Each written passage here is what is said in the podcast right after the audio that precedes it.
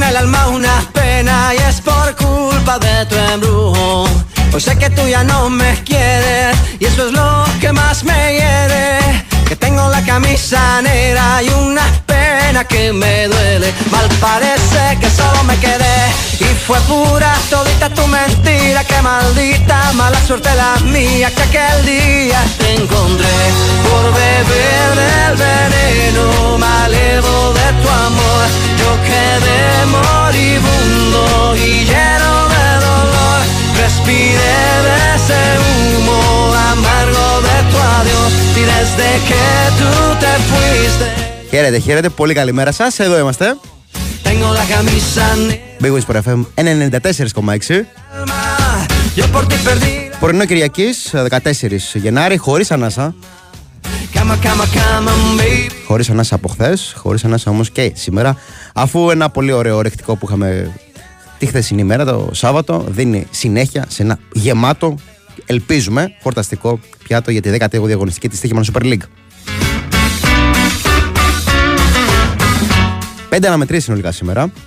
Πέντε αναμετρήσει φυσικά ξεχωρίζει ένα αθηναϊκό ντερμπι κορυφής ανάμεσα σε ΑΕΚ και Παναθηναϊκό. Οπότε, χωρίς να χρονοτριβούμε, με Παναγιώτη Ρηλό στη ρύθμιση των ήχων και τις μουσικές επιλογές, με τον Γιώργο Πετρίδη στην οργάνωση τη παραγωγής, Μάλλον Μισουράκης στην παρέα σας και στο μικρόφωνο μέχρι και τις 12. Χωρίς να χρονοτριβούμε, λοιπόν, θα τα βάλουμε όλα κάτω, θα τα συζητήσουμε, θα τα αναλύσουμε. Περιμένουμε και τα μηνύματά σας για να έχουμε μια όμορφη παρεούλα μέχρι τις 12. Llego hasta mi cama, cama, cama, cama, baby. Te digo con disimulo que tengo la camisa negra y debajo tengo el difunto. Tengo la camisa negra porque negra tengo. Και όταν λέμε χωρίς ανάσα, το εννοούμε, αφού κατευθείαν θα αρχίσουμε τον κύκλο του ρεπορτάζ. Θα πούμε εν συνέχεια και για τα δύο χθεσινά παιχνίδια, μια ε, γνωμούλα, αφού το είδαμε κιόλας. Ε, και αυτά. Και θα πούμε κατευθείαν λοιπόν στο κύκλο του ρεπορτάζ με την αναμέτρηση που ανοίγει το σημερινό πρόγραμμα. Στις 3 Πανετολικός Άρης με το ρεπορτάζ των γηπεδούχων, το ρεπορτάζ του Πανετολικού. Καλημερίζω τον Μπάμπη Τσιρόνι. Καλημέρα, Μπάμπη, πώς είσαι; Καλημέρα από το Αγρίνιο, όλα καλά μέχρι στιγμής, κρύο αρκετό στο Αγρίνιο. Ε, ο Πανετολικός ε, ολοκλήρωσε την προετοιμασία του χτες για το παιχνίδι με τον Άρη με τις ε, γνωστές ελλείψεις πάνω κάτω, δηλαδή ε, χωρίς τον ε, Φράνκο Μπαλτασάρα ο οποίος θα λείψει για περίπου ένα μήνα και τον Μάριο Οικονόμου που θα μείνει εκτός για περίπου 15 ημέρες και οι δύο με προβλήματα τραυματισμών, ε, χωρίς να έχει δηλωμένους κάποιους παίκτες με κίτρινες κάρτες για το συγκεκριμένο παιχνίδι ο Πανετολικός.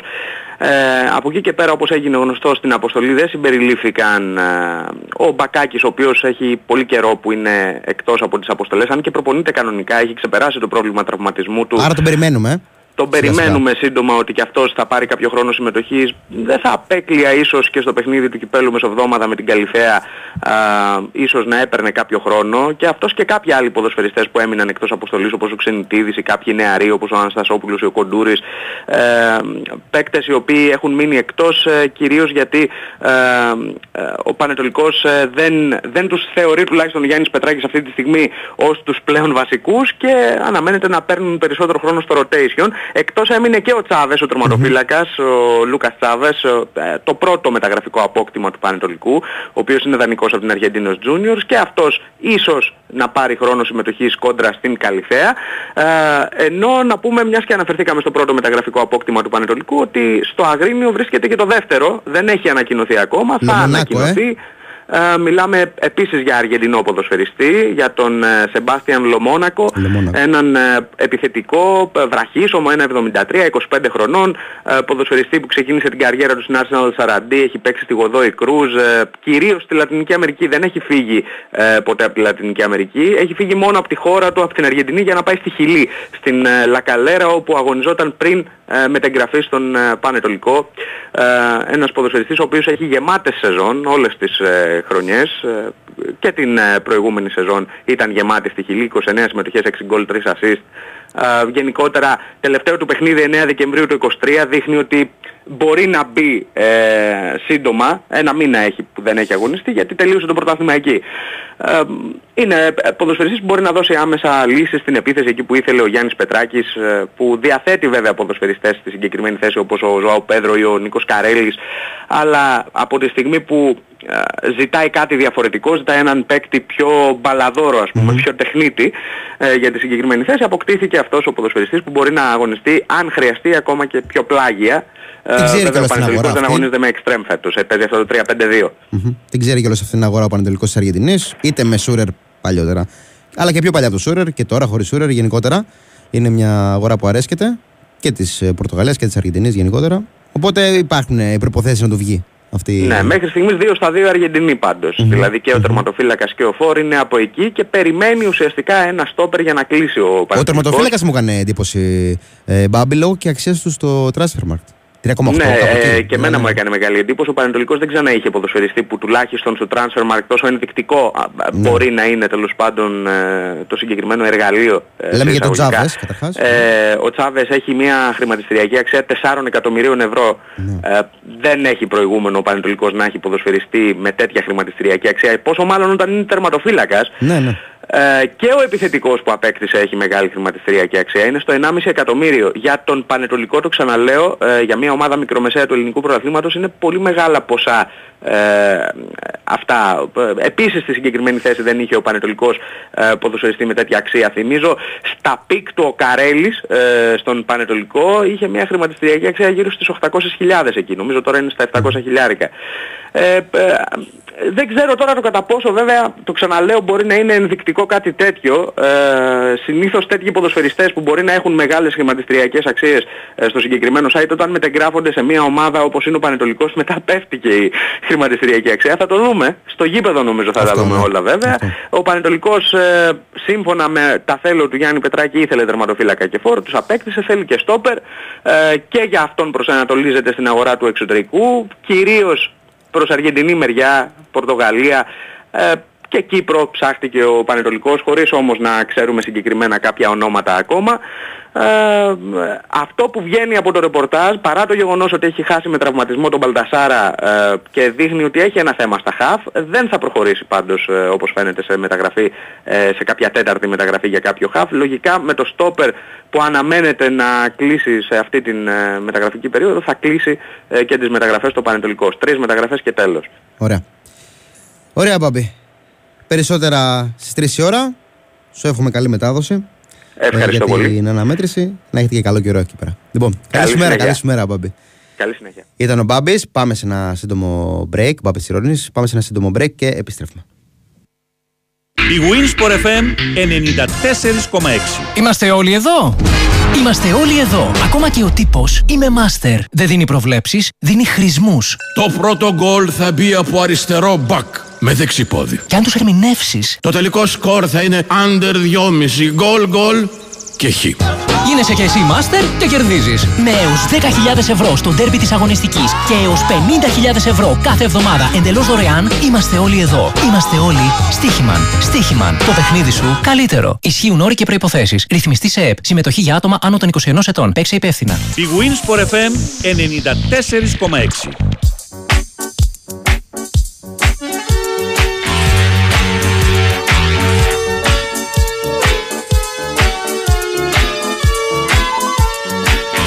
Ένας Πανετολικό, ο οποίος αντιμετωπίζει φυσικά τον Άρη, θα βλέπει την ίδια ώρα, αργότερα για την ακρίβεια, να αγωνίζονται ομάδες που είναι ανταγωνιστρίε τους στη μάχη για την α, αποφυγή του υποβιβασμού, όπως είναι ο Πας Γιάννενα, όπως είναι η Κυφυσιά και να έχουν και δύσκολες μάχες κιόλας. Ο Πας στην έδρα του Πάοκ, ο, η Κυφυσιά υποδεχόμενη τον ε, Ολυμπιακό. Οπότε καταλαβαίνει κανείς ότι θέλει για παραπάνω από έναν λόγο να πάρει ένα θετικό αποτέλεσμα σήμερα. Πόσο μάλλον όταν αντιμετωπίζει μια ομάδα πολύ δύσκολη, όπως είναι ο Άρης, αλλά και με πάρα πολλές απουσίες. Θυμίζω εγώ ότι στην αποστολή του Άρη δεν συμπεριλαμβάνονται αρκετοί παίχτες, όπως είναι ε, ο Μωρόν, τιμωρημένος, τραυματίες Κουέστα Βέλεθ Ζουλ, Φερστράτε, ο Πάρντο είναι άρρωστος, εκτός είναι ο Ντουμπάτζο, ο Λέισμαν, ο Ρουπ, Ματαρίτα, Κάρλσον, Χριστοδουλόπουλος. Πάρα πάρα πολύ. Βέβαια, θα τα συζητήσουμε και αργότερα. Θα βάλουμε μια άνω τελεία προς το παρόν για αυτό το κομμάτι. Αφού έχουμε στην άλλη άκρη τη τηλεφωνική γραμμή τον Ευθύμη Χούτα να τα πούμε για τα του Βόλου. Ένας Βόλος, ο οποίος σήμερα φιλοξενείται από τον Αστέρα στην Τρίπολη. Καλημέρα, Ευθύμη, πώς είσαι; Καλημέρα Μανώλη, όλα καλά, εσύ; Καλά, καλά. Α, ναι, ένας Βόλος, ο οποίος ε, νομίζω ευθύνη συμφωνείς ότι κόντρα στους μεγάλους έχει δείξει καλά δείγματα γραφή στη τελευταία παιχνίδια και ας μην έχει πάρει το αποτέλεσμα που θα ήθελε. Ναι, εγώ θα έλεγα ότι την, σε σχέση με τα τελευταία παιχνίδια που είναι ήττες, Μμμ. ε, τη χειρότερη εμφάνιση την έκανε τον Ατρόμητο. Ναι. Την περασμένη αγωνιστική. Εκεί πράγματι ο Βόλος δεν ήταν αυτός που τον είχαμε συνηθίσει, δηλαδή μια ομάδα που να πιέζει ψηλά, να, ε, να κερδίζει μπάλες, τις δεύτερες μπάλες κυρίως και να δημιουργεί προϋποθέσεις. Εκεί ο Βόλος πραγματικά με τον Ατρόμητο δεν ήταν καλός. Αντίθετα στα υπόλοιπα παιχνίδια τα οποία με τις μεγάλες και με τον Παναθηναϊκό και την ΑΕΚ αλλά και τον ΠΑΟΚ ήταν αρκετά καλός θα έλεγα. Ε, έβγαλαν καλύτερο πρόσωπο. Βέβαια αυτό που θα πω και άλλη φορά το έχω ξαναπεί είναι ότι ο Βόλος μας έχει συνηθίσει σε παιχνίδια που είναι με ομάδες ε, του ίδιου ελληνικού να πω να καταφέρνει στα μάτς που παίζει εκτός έδρας να παίρνει αποτελέσματα. Απόδειξη φέτος. Αν δούμε τα παιχνίδια που έχει παίξει όχι με τους μεγάλους εκτός αλλά με τις ομάδες υπόλοιπες έχει χάσει μόνο στο Αγρίνιο με 2-0 τον Πανετολικό. Έχει πάρει βαθμούς και στην Κρήτη με τον Όφη και στα Γιάννενα. Ε, πήρε τον ισοπαλία από τον Ατρόμητο στον πρώτο γύρο. Ε, ε, τελικά δεν έχει χάσει ποτέ άλλο. Οπότε βλέπω ότι είναι ένα παιχνίδι που ναι μεν σήμερα παίζει με τον Αστέρα που η παράδοση δεν τον ευνοεί το Βόλο γιατί σε 11 παιχνίδια έχει μόλις μία νίκη. Αλλά είναι και μια ομάδα που εκτός έδρας έχει πάρει αρκετές ισοπαλίες από τον Αστέρα. Είναι ένα ιδιαίτερο παιχνίδι. Πάντα αυτά τα παιχνίδια είναι λίγο απρόβλεπτα όταν παίζουν ο Βόλος με τον Αστέρα είτε εντός είτε εκτός ε, έδρας. Και ευθύνη. Ε, Νομίζω ότι ο Βόλος είναι και μια ομάδα η οποία πέρα από αυτά τα στατιστικά που έχει εκτός έδρας, είναι και μια ομάδα που κάθε χρόνο έχει μια περίοδο που έχει συνεχόμενα καλά παιχνίδια. Και συνεχόμενα παιχνίδια που παίρνει βαθμούς. Και δεν ξέρω, αρνούμε να πιστέψω ότι φέτος θα περιοριστεί σε ένα. Βλέπω τώρα και τα αποτελέσματα από Ναι. τέλη Οκτώβρη μέχρι μέσα Δεκέμβρη που είχε δύο νίκες και τρεις ισοπαλίες. Δηλαδή θεωρώ ότι μπορεί να κάνει κάτι καλύτερο από αυτό. Μπορεί, μπορεί να κάνει και μην ξεχνάμε ότι ο Βόλος έχει βγάλει ένα βαρύ πρόγραμμα στην αρχή του δευτέρου γύρου όπως έκανε και στον πρώτο γύρο. Τώρα ουσιαστικά παίζει με ομάδες που μπορεί να διεκδικήσει βαθμούς. Ναι. Ε, παίζει όμως μια ομάδα που και εδώ μας παραπλανεί το γεγονός ότι έχει πέντε ήττες ο Αστέρας στην έδρα του. Έχει τρεις νίκες και μία Ε, είναι με τους ισοπαλία, μεγάλους αλλά όμως. Είναι με τους Έχει μεγάλους. χάσει τους μεγάλους. Είναι μια πολύ καλή ομάδα ο Αστέρας. Ο Αστέρας το έχει αποδείξει τα εκτός έδρας παιχνίδια του που έχει πάρει βαθμούς με ξέρεις την περασμένη αγωνιστική πόγα στα Γιάννενα. Είχε ένα σερί πάρα πολύ καλών αποτελεσμάτων εκτός έδρας. Είναι, και μην ξεχνάμε και το πε- τελευταίο παιχνίδι έδρας του Αστέρα όταν κατάφερε απέναντι σε μια μεγάλη ομάδα που είναι ο Άρης, το 0-2 το κάνει 3-2 έτσι. Μμμ. Μην το ξεχνάμε και αυτό. Εγώ πιστεύω φέτος σήμερα μάλλον ότι ο Βόλος ε, θα είναι διαφορετικός. Θα δούμε πάλι ένα Βόλο να πιέζει. Ε, έχω πει και άλλη φορά Μανώλη ότι για μένα βαρόμετρο στη μεσαία γραμμή της ομάδος είναι ο Τσοκάνης. Μμμ. Ο Τσοκάνης Ναι, ο το οποίος θυμάμαι. επιστρέφει, επιστρέφει, αλλά έχει να παίξει πάρα πάρα πολύ καιρό από πέρυσι. Ένα μήνα έχει να αγωνιστεί πλέον. Ε, δεν ξέρω πώς θα εμφανιστεί και αν θα το ξεκινήσει βασικό. Πιστεύω θα ξεκινήσει βασικό, συγγνώμη, αλλά ε, του λείπει ο ρυθμός, του λείπουν τα παιχνίδια. Και ξέρεις πολύ καλά όταν ένας παίκτης μένει εκτός, καταλαβαίνουμε ότι όταν επανέρχεται δεν είναι αμέσως στον καλύτερο του βαθμό ετοιμότητας. Απλά και Ε, του κάνει είναι και έμπειρος ποδοσφαιριστής, ξέρει ότι διαχειρίζεται αυτό. πιστεύω Οπότε όμως ότι- περιμένεις να μπει. Ναι, πιστεύω όμως ότι ο Τσοκάνης επειδή είναι ο πιο παλιός παίκτης της ομάδας και γνωρίζεις τα πάντα, ε, προσαρμόζεται και καλύτερα Ναι. σε σχέση με άλλους ποδοσφαιριστές. Είναι απουσία του, Καλογε... του Καλογερόπουλου, ο οποίος δεν είναι στην αποστολή. Ε, οπότε, επειδή είναι μετρημένα κουκιά στην άμυνα, ο Ράσιτς, ο οποίος έκανε ντεμπούτο στο μάτι Κυπέλου και παίζει ως 20 λεπτά με τον Μπάουκ, ο Δανός έκανε μια προπόνηση, έπαιξε στο Κύπελο, θα πάρει θέση βασικού πιστεύω σήμερα. Επίσης, ε, να πω ότι επιστρέφει ο Μίγας, που είχε τραυματιστεί ευτυχώς όχι σοβαρά στο μάτι τον Ατρόμητο και θα είναι ένας παίκτης ο οποίος ε, θα ξεκινήσει το βασικό σχήμα και είναι και που να παίξει και δεξιά πλευρά, μπορεί να παίξει αριστερά, μπορεί, είναι πολύ τάλαντος και πολύ, πολύ σύνθετος μάλλον παίκτης. Ε, και από εκεί και πέρα ε, θα να πω ότι όσον αφορά τις ε, απουσίες, ε, άλλες, είναι ο Άλχο βασική απουσία, που εδώ και κάποιες αγωνιστικές δεν αγωνίζεται, ο, Δα- ο Φιλανδός διεθνής από τη στιγμή που έχει ένα πρόβλημα τραυματισμό αρκετά σοβαρό. Και επίσης ε, ο- εκτός έμεινε και ο Τάχατος, που στο παιχνίδι τον Ατρόμητο είχε ένα πρόβλημα, ένα χτύπημα στην ποδοπνημική, θα μείνει περίπου ένα μήνα εκτός. Μμμ. Πάμε να δούμε αν όλη και Ναι, ναι, ναι. μια πιθανή πηγάδα. Πάμε, πάμε. Ε, πιστεύω θα επιστρέψει στα δοκάρια ο Κώστης, αν και ο Κόβατς το πρώτο παιχνίδι που έπαιξε ως βασικός έτσι, στο παιχνίδι και παίρνει τον Μπάουκ ήταν αρκετά καλός, όποτε χρειάστηκε, ειδικά στην, στο τέταρτο του ΒΑΜ το έβγαλε. Νομίζω ότι είναι σε καλή κατάσταση και αυτός, άρα ο Βόλος έχει δύο σιάξεις τερματοφύλακες, αλλά ο Κώστης θα επιστρέψει στα δοκάρια. Δεξί άκρο της άμυνας αναγκαστικά ο Ασλανίδης ε, και αριστερά θα δούμε τον ε, Μίγα. Εκτός αν δούμε δεξιά τον Μίγα και να πάει αριστερά ο Λούνα. Ε, πάντως επαναλαμβάνω εγώ αυτό που βλέπω δεν θα χαλάσει, θα παίξει ο Ασλανίδης δεξιά και αριστερά, θα, θα είναι ο Μίγας. Γενικά παίρνει Κεντρικό πολλά αμυντικό- λεπτά ο Σελενέδης τελευταία στη Ναι, δεξιά παίρνει, πλευρά. παίρνει, παίρνει. Ναι, ναι, ναι. Παίρνει, γιατί ένας παίχτης, ξέρεις κάτι, ανά πάσα στιγμή, ε, μέσα στο παιχνίδι, επειδή είναι κεντρικός αμυντικός και παίζει και δεξιά, μπορεί να το γυρίσει και στο πέρα, κατάλαβες; Μμμ. Μπορεί Ναι. να παίξει και δύο θέσεις. Αλλάζει και το σύστημα, ναι. Οπότε Αθλανίδης δεξιά, Μίγας αριστερά, κεντρικό αμυντικό δίνει Δήμο ο Ράσιτς μαζί με το Σιέλι. Στον άξονα θα είναι ο Τσοκάνης με τον ε, Γκλάρτσιτς. Εκτός, αν μείνει ο Τσοκάνης εκτός και παίξει ο ε, Τρουιγέ. Ε, ο Ντέλετιτς θα αγωνιστεί στο δεξιό άκρο. Ο Κόμπα στο αριστερό. Και θα παίξει πιστεύω με δύο επιθετικούς, τον Μωραήτη και τον Γκαρσία, γιατί θέλει να εφαρμόσει ο Άνθι Λόπεθ το, το πλάνο, δηλαδή με τους δύο επιθετικούς, να είναι αυτοί που θα κάνουν το πρώτο έτσι, που θα είναι οι πρώτοι που Το θα pressing, μαρκάρουν ναι. ψηλά Ναι. για να μην επιτρέπουν να φτιάχνει παιχνίδι από την άμυνα ο Αστέρας. Ωραία. Ο- Αυτή θα είναι η δεκάδα. Ό,τι είπαμε νομίζω για το Πανετολικό νωρίτερα ισχύει για το Βόλο ότι θέλει ένα θετικό αποτέλεσμα και για τον επιπλέον λόγο ότι οι ομάδες που είναι από κάτω Πας και Κηφισιά έχουν δύσκολο έργο σήμερα κόντρα σε Ναι, ΠΑΟΚ και και, να πω το- Ολυμπιακό αντίστοιχα. Μανώλη, ο, ο Βόλος μετά από επειδή έκανε αυτά τα αρνητικά αποτελέσματα, τα τρία συνεχόμενα, τις συνεχόμενες ήττες στο πρωτάθλημα, εκεί που είχε πάρει μια ανάσα και είχε ξεφύγει κάπως από την ουρά, τώρα είναι πάλι στους δύο βαθμούς. Ναι, Καταλαβαίνεις πράγματι. ότι θέλει πάλι να πάρει κάποιους πόντους για να ανερχηθεί ψηλότερα. Βέβαια όλα θα κρυφθούν στα play out, αλλά θέλει να πάει ε, με το τέλος της αγωνιστικής περίοδου, της κανονικής αγωνιστικής περίοδου, να έχει όσο τον καλύτερη βαθμολογική συγκομιδή, να μπει με μεγαλύτερη άνεση, να έχει μια άνεση για τα play out. Σωστά.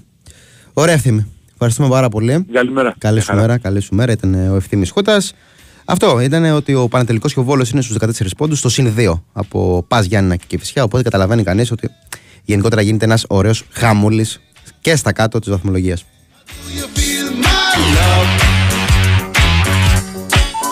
Do you feel it as I walk away? Who knows what kind of beautiful Μετά το break θα συνεχίσουμε τα, το ρεπορτάζ. Α, απλά εγώ να σας πω ότι έχει ανέβει και ένα άρθρο του Κωνσταντίνου Νικολακόπουλου, ο οποίος μας ενημερώνει για δυναμικό μπάσιμο του Ολυμπιακού για τον Γκαστόν Ερνάντες. Θα τον θυμάστε, είναι μια περίπτωση που έχει ξαναπέξει στο ρεπορτάζ του Ολυμπιακού. Ο παίκτης της Αλορέτζο, 26χρονο κεντρικός αμυντικός, στα στόπερ, φυσικά μια θέση που ψάχνει. Ο Ολυμπιακός είχε κινηθεί επίσημα και το καλοκαίρι, τότε δεν είχε συμφωνήσει με την ομάδα του παίκτη. Και όπως μας ενημερώνει ο Κωνσταντίνος Νικολακόπουλος, οι Ερυθρόλευκοι έχουν επανέλθει και δεν είναι μακριά από το να τα βρούμε τη Σαλορέτζο. Ε, το συμβόλαιο του Γκαστόν Ερνάντες, ο οποίος είναι και υψηλόσωμο, 85, τελειώνει τον ερχόμενο Δεκέμβριο. Τώρα, σε, τώρα, σε 11,5 μήνες. Άρα από την 1η Ιουλίου μπορεί να συμφωνήσει με όποια ομάδα θέλει.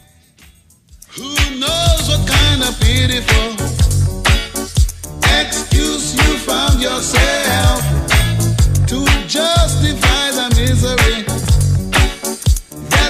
Γενικότερα, ο Ολυμπιακός ψάχνεται για πάρα πολλές περιπτώσεις. Είναι η ομάδα που μας απασχολεί περισσότερο από όλες, ε, λόγω και των αναγκών που έχει.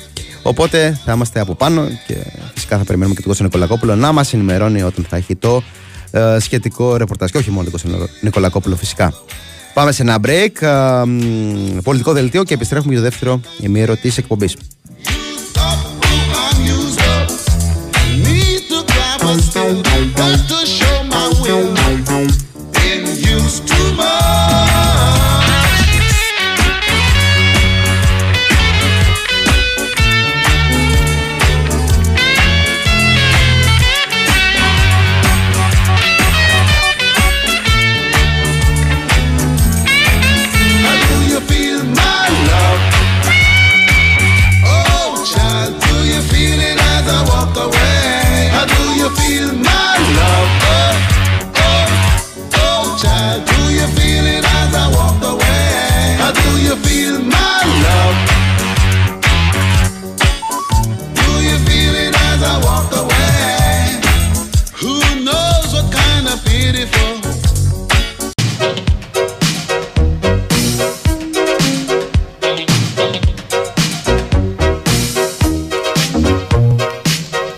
Εδώ είμαστε, Big Wings Sport FM 94,6 με τον Παναγιώτη Ρήλο σε ρυθμίσει των ήχων και τις μουσικές επιλογές, τον Γιώργο Πετρίδη στην οργάνωση παραγωγής, Μάνολος Μουσουράκης στο μικρόφωνο. Θα πάμε παρόλα μέχρι και τις 12. Τα φιλιά μου, την καλημέρα μου στους φίλους που έχουν στείλει και στι φίλες τα μηνύματά τους, τα χαιρετίσματά μου στη Ζάκυνθο, τα χαιρετίσματά μου και στον φίλο του Σταύρο. ο οποίος αναφέρει ότι θα σπάσει την κατάρα της Νέας Φιλαδέλφια ο Παναθηναϊκός να μου το θυμηθείτε, τονίζει ο φίλος του Σταύρος. Πιο μετά θα τα πούμε και για τον ντέρμπι φυσικά.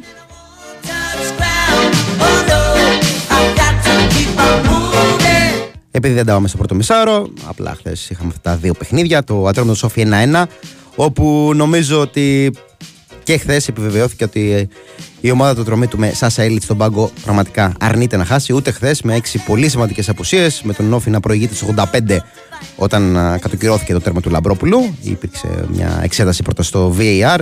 Περίεργη φάση θα πω εγώ. Ε, κατά τη γνώμη μου δεν έπρεπε να μετρήσει αυτό το γκολ αφού ο Ντίκο ε, επηρέαζε τον ε, Τσιτότα. Γνώμη μου βέβαια, άλλη γνώμη είχε ο κύριος Πολυχρόνης στο VAR, όπως και να έχει μέτρησε. Και ο Ατρόμητος τη καθυστερήσεις το 8ο λεπτό ε, των καθυστερήσεων ισοφάρισε με τον Βαλένσια με αυτήν την γυριστή κεφαλιά από την ε, σέντρα του Γιουπιτάνα. Βρήκε και όλα στο Θουράνι στον μπάλα. Έστειλε την μπάλα στα δίχτυα αυτό το τελικό 1-1-12 σε ρημάτς σε πρωτάθλημα και κύπελο χωρίς ήττα. Ο Ατρόμητος 11 σε ρημάτς όμως για τον Όφη χωρίς νίκη. Ο προπονητής του Παπεμέλ έλεγε ότι έβλεπαν φως στο τούνελ, αλλά ήρθε αυτό το γκολ του Ατρομήτου να του στερήσει τη χαρά της πρώτης πρώτης νίκης γενικότερα με τον Πέπε Μέλ στον πάγκο. Το αφήνουμε στην άκρη αυτό το παιχνίδι και θα πάμε να συζητήσουμε τα της Κεφισιά, η οποία στις 5 ώρα υποδέχεται τον Ολυμπιακό. Μια Κεφισιά με πολλά προβλήματα, αλλά θα μας τα αναλύσει καλύτερα ο Γιάννης Οπολιάς. Καλημέρα, Γιάννη, πώς είσαι; Γεια σου Μανώλο, μια χαρά εσύ. Καλά, καλά. Έλεγα ότι έχει πολλά προβλήματα. Είναι αλήθεια η Κεφισιά στο σημερινό παιχνίδι. Έχει και δύσκολο αντίπαλο, έχει και πολλά προβλήματα. Αλλά φαντάζομαι θα παλέψεις για το καλύτερο δυνατό. Ακριβώς έτσι, οκτώ οι απουσίες, στις οποίες θα αναφερθούμε συνέχεια πιο αναλυτικά. Ε, το θέμα είναι ότι ενώ προφανώς να μάθουμε τον Ολυμπιακό δεν μπορεί να το κυκλώσεις ως must win ή που απαιτείται θετικό αποτέλεσμα, απ' την άλλη όσο δεν βελτιώνεται η βαθμολογική κατάσταση της Κυφσιάς, που αυτή τη στιγμή θυμίζω στον πάντο της βαθμολογίας, ε, είναι σαφές ότι μεγαλώνει κάπως η πίεση για το κάτι παραπάνω. Άλλωστε και με τον Ολυμπιακό να μην είναι στα καλύτερά του, έτσι να είναι σε, μια, Ναι. σε ένα σημείο της σεζόν που ψάχνει τη νίκη μετά από σχεδόν ένα μήνα, την πρώτη του νίκη, ε, είναι σαφές ότι κάπως έτσι μεγαλώνει η πίεση. Όχι ότι θα είναι η καταστροφή του κόσμου με μία ήττα, πόσο μάλλον με φυσιολογικό σκορ και με μια ίσως καλή εμφάνιση. Ωστόσο, επειδή ακολουθεί και ένα πρόγραμμα ζώρικο, δηλαδή εκτός του κυπέλου με τον Όφη, έχει να πάει στη Λαμία και Φυσιά, μετά υποδέχεται τον Άρη, ε, είναι ξεκάθαρο ότι όταν έχεις μείνει πίσω στη βαθμολογία, καλό Κοιτάς είναι να, κάθε να μάτς, ψάξεις ναι. το κάτι παραπάνω. Ακριβώς κάθε έτσι, μάτς. ακριβώς. Και η αλήθεια είναι, Γιάννη, ότι η το- Κηφισιά στα Γιάννενα, ε, σε αυτήν την ισοπαλία, ε, στα Γιάννενα λέω, στις στις Σέρες, Σέρες. στις Σέρες, ε, σε αυτήν την ισοπαλία το 1-1 με τον Πανεσυραϊκό, είχε πάρα, πάρα πολύ καλή εμφάνιση. Δηλαδή, Όντως και αυτό- άξιζε το τρίποντο. Ακριβώς. Και αυτός είναι ακόμη ένας λόγος έτσι να φέρει στο μυαλό. Τον νεοφόντους είναι ότι πρέπει να το χτυπήσουμε το μάτς.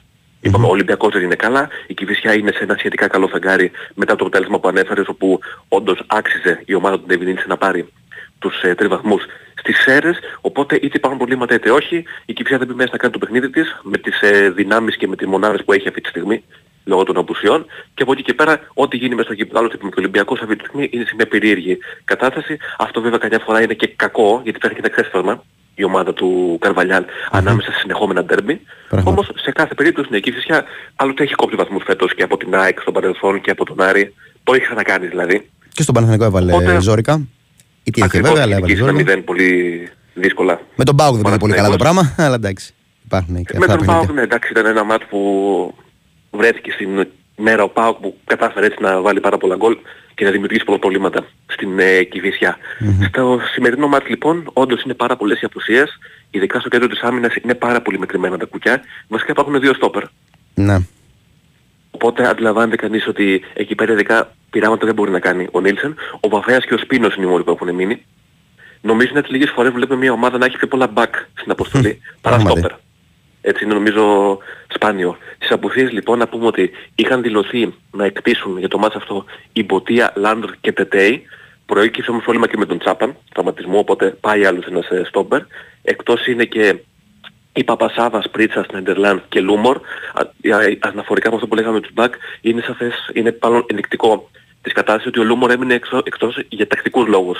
Έχει τόσα μπακ δηλαδή που Ναι. ο Νίλσεν έπρεπε να αφήσει κάποιον εκτός προκειμένου να πάρει κάποιον άλλο ε, ποδοσφαιριστή. Τώρα από εκεί και πέρα σε επίπεδα ενδεκάδας, αν να πούμε επίσης για την αποστολή ότι έχει μπει για πρώτη φορά και ο Μιλίτσεβιτς, Ο Μιλήσεβιτς, ναι. αριστερός μπακ, ο οποίος ανάλογα πώς θα πάει και το μάτ, δεν ξέρω τώρα, επειδή ακολουθεί και κύπελο, πιστεύω γενικά θα ανακατέψει και εγώ τη Τράπολο Νίλσεν σε αυτά τα δύο μάτς και σήμερα και την Τετάρτη, οπότε θα δούμε πότε θα κάνει το τεμπούτο του. Που τα Ο συζητούσαμε νεοαποκτητής. κιόλας για το Μιλίσεβιτ λόγω και χαρακτηριστικών ε, μια σκέψη ίσως παίζει και πιο μπροστά. Δηλαδή, επειδή υπάρχει τόσα, υπάρχουν τόσα πολλά bugs στη φυσιά, που σκέφτεσαι, ξέρω εγώ, μήπως παίζει κάποιος και λίγο πιο μπροστά για να αξιοποιούνται όλοι. Πράγματι, Άντε. αν και η αλήθεια είναι ότι στα εξτρέμ νομίζω είναι καλά η Κηφισιά μετά και την, ε, τον ερχομό του Κλωναρίδη. Οπότε Ναι. αυτή τη στιγμή πιστεύω από ακραίους πιο μπροστά είναι οκ. Και στην άμυνα και, στα, και, στους, ε, και στην επίθεση αυτή τη στιγμή έχει αρκετούς ποδοσφαιριστές ε, για να έχει επιλογές ο Ντέβι Νίλσεν. Το πρόβλημα που έχει χρονική αυτή τη στιγμή είναι έτσι στα, στα στόπερ. Λοιπόν, σε επίπεδο ενδεκάδας, ε, ο Νίλσεν επανέφερε τον Κρίστινσον στο ματς ε, στις Σέρες. Δεν μπορώ να εκτιμήσω αν- αν θα τον κρατήσει, δεν τα πήγε άσχημα. Ο Ισανδός από τον ένα Γνωστόπουλος ήταν ο βασικός μοτοφύλακας όλη τη χρονιά απλώς μετά από μια σειρά αποτελεσμάτων αρνητικών και με πολλά γκολ που δέχτηκε η Κυφσιά προτίμησε έτσι να φρεσκάρει λίγο. Ε, ο Νίλσον οπότε στα δικά μου μάτια είναι ερωτηματικό. Αν θα προτιμήσει και πάλι τον Κρίσινσον ή αν θα επιτρέψει ο Αναγνωστόπουλος. Ε, τώρα από εκεί και πέρα στην άμυνα είπαμε στα στόπερ υπάρχουν Σπίνος και Βαφέας. Ε, δεξιά πιστεύω θα είναι ο Μασούρας, θα κρατήσει τη θέση του, εκ των κορυφαίων άλλωστε φέτος της ε, Κηφισιάς. Αριστερά εκτιμώ ότι θα ξεκινήσει ο Γκόμπελιτς τώρα αν στην πορεία δούμε το τεμπούτο του Μπιλίτσεβιτς δεν μπορώ να το αποκλείσω το ενδεχόμενο. Λοιπόν, ε, στα χαφ, εδώ άλλο ένα ενδεχόμενο που δεν μπορώ να αποκλείσω είναι μήπως κάνει τον τεμπούτο του Σολόα, ο οποίος νεοαποκτηθής και αυτός, αμυντικός χαφ, δεν έκανε τεμπούτο με τον Ματσαραϊκό αν και ήταν ε, στον πάγκο. Σήμερα πιστεύω, έχοντας περάσει και άλλη μια εβδομάδα έτσι ως μέλος της ομάδας της ε, προπονήσεις, θα μπορούσαμε να δούμε τον Αργεντινό να τεμπούτάρει. Ε, πιθανότατα δίπλα του θα είναι ο Ιπαλίμπο, πιστεύω έχει ένα προβάδισμα έναντι του, του Πέιου. Ε, ο Κλωναρίδης ο οποίος θα πήγε καλά στον Πανσεραϊκό πιστεύω θα είναι στα δεξιά της επίθεσης. Αριστερά ο Μπιφουμά ο οποίος είναι ανεβασμένος έβαλε και ένα πολύ ωραίο γκολ άλλωστε στις ε, Σέρες.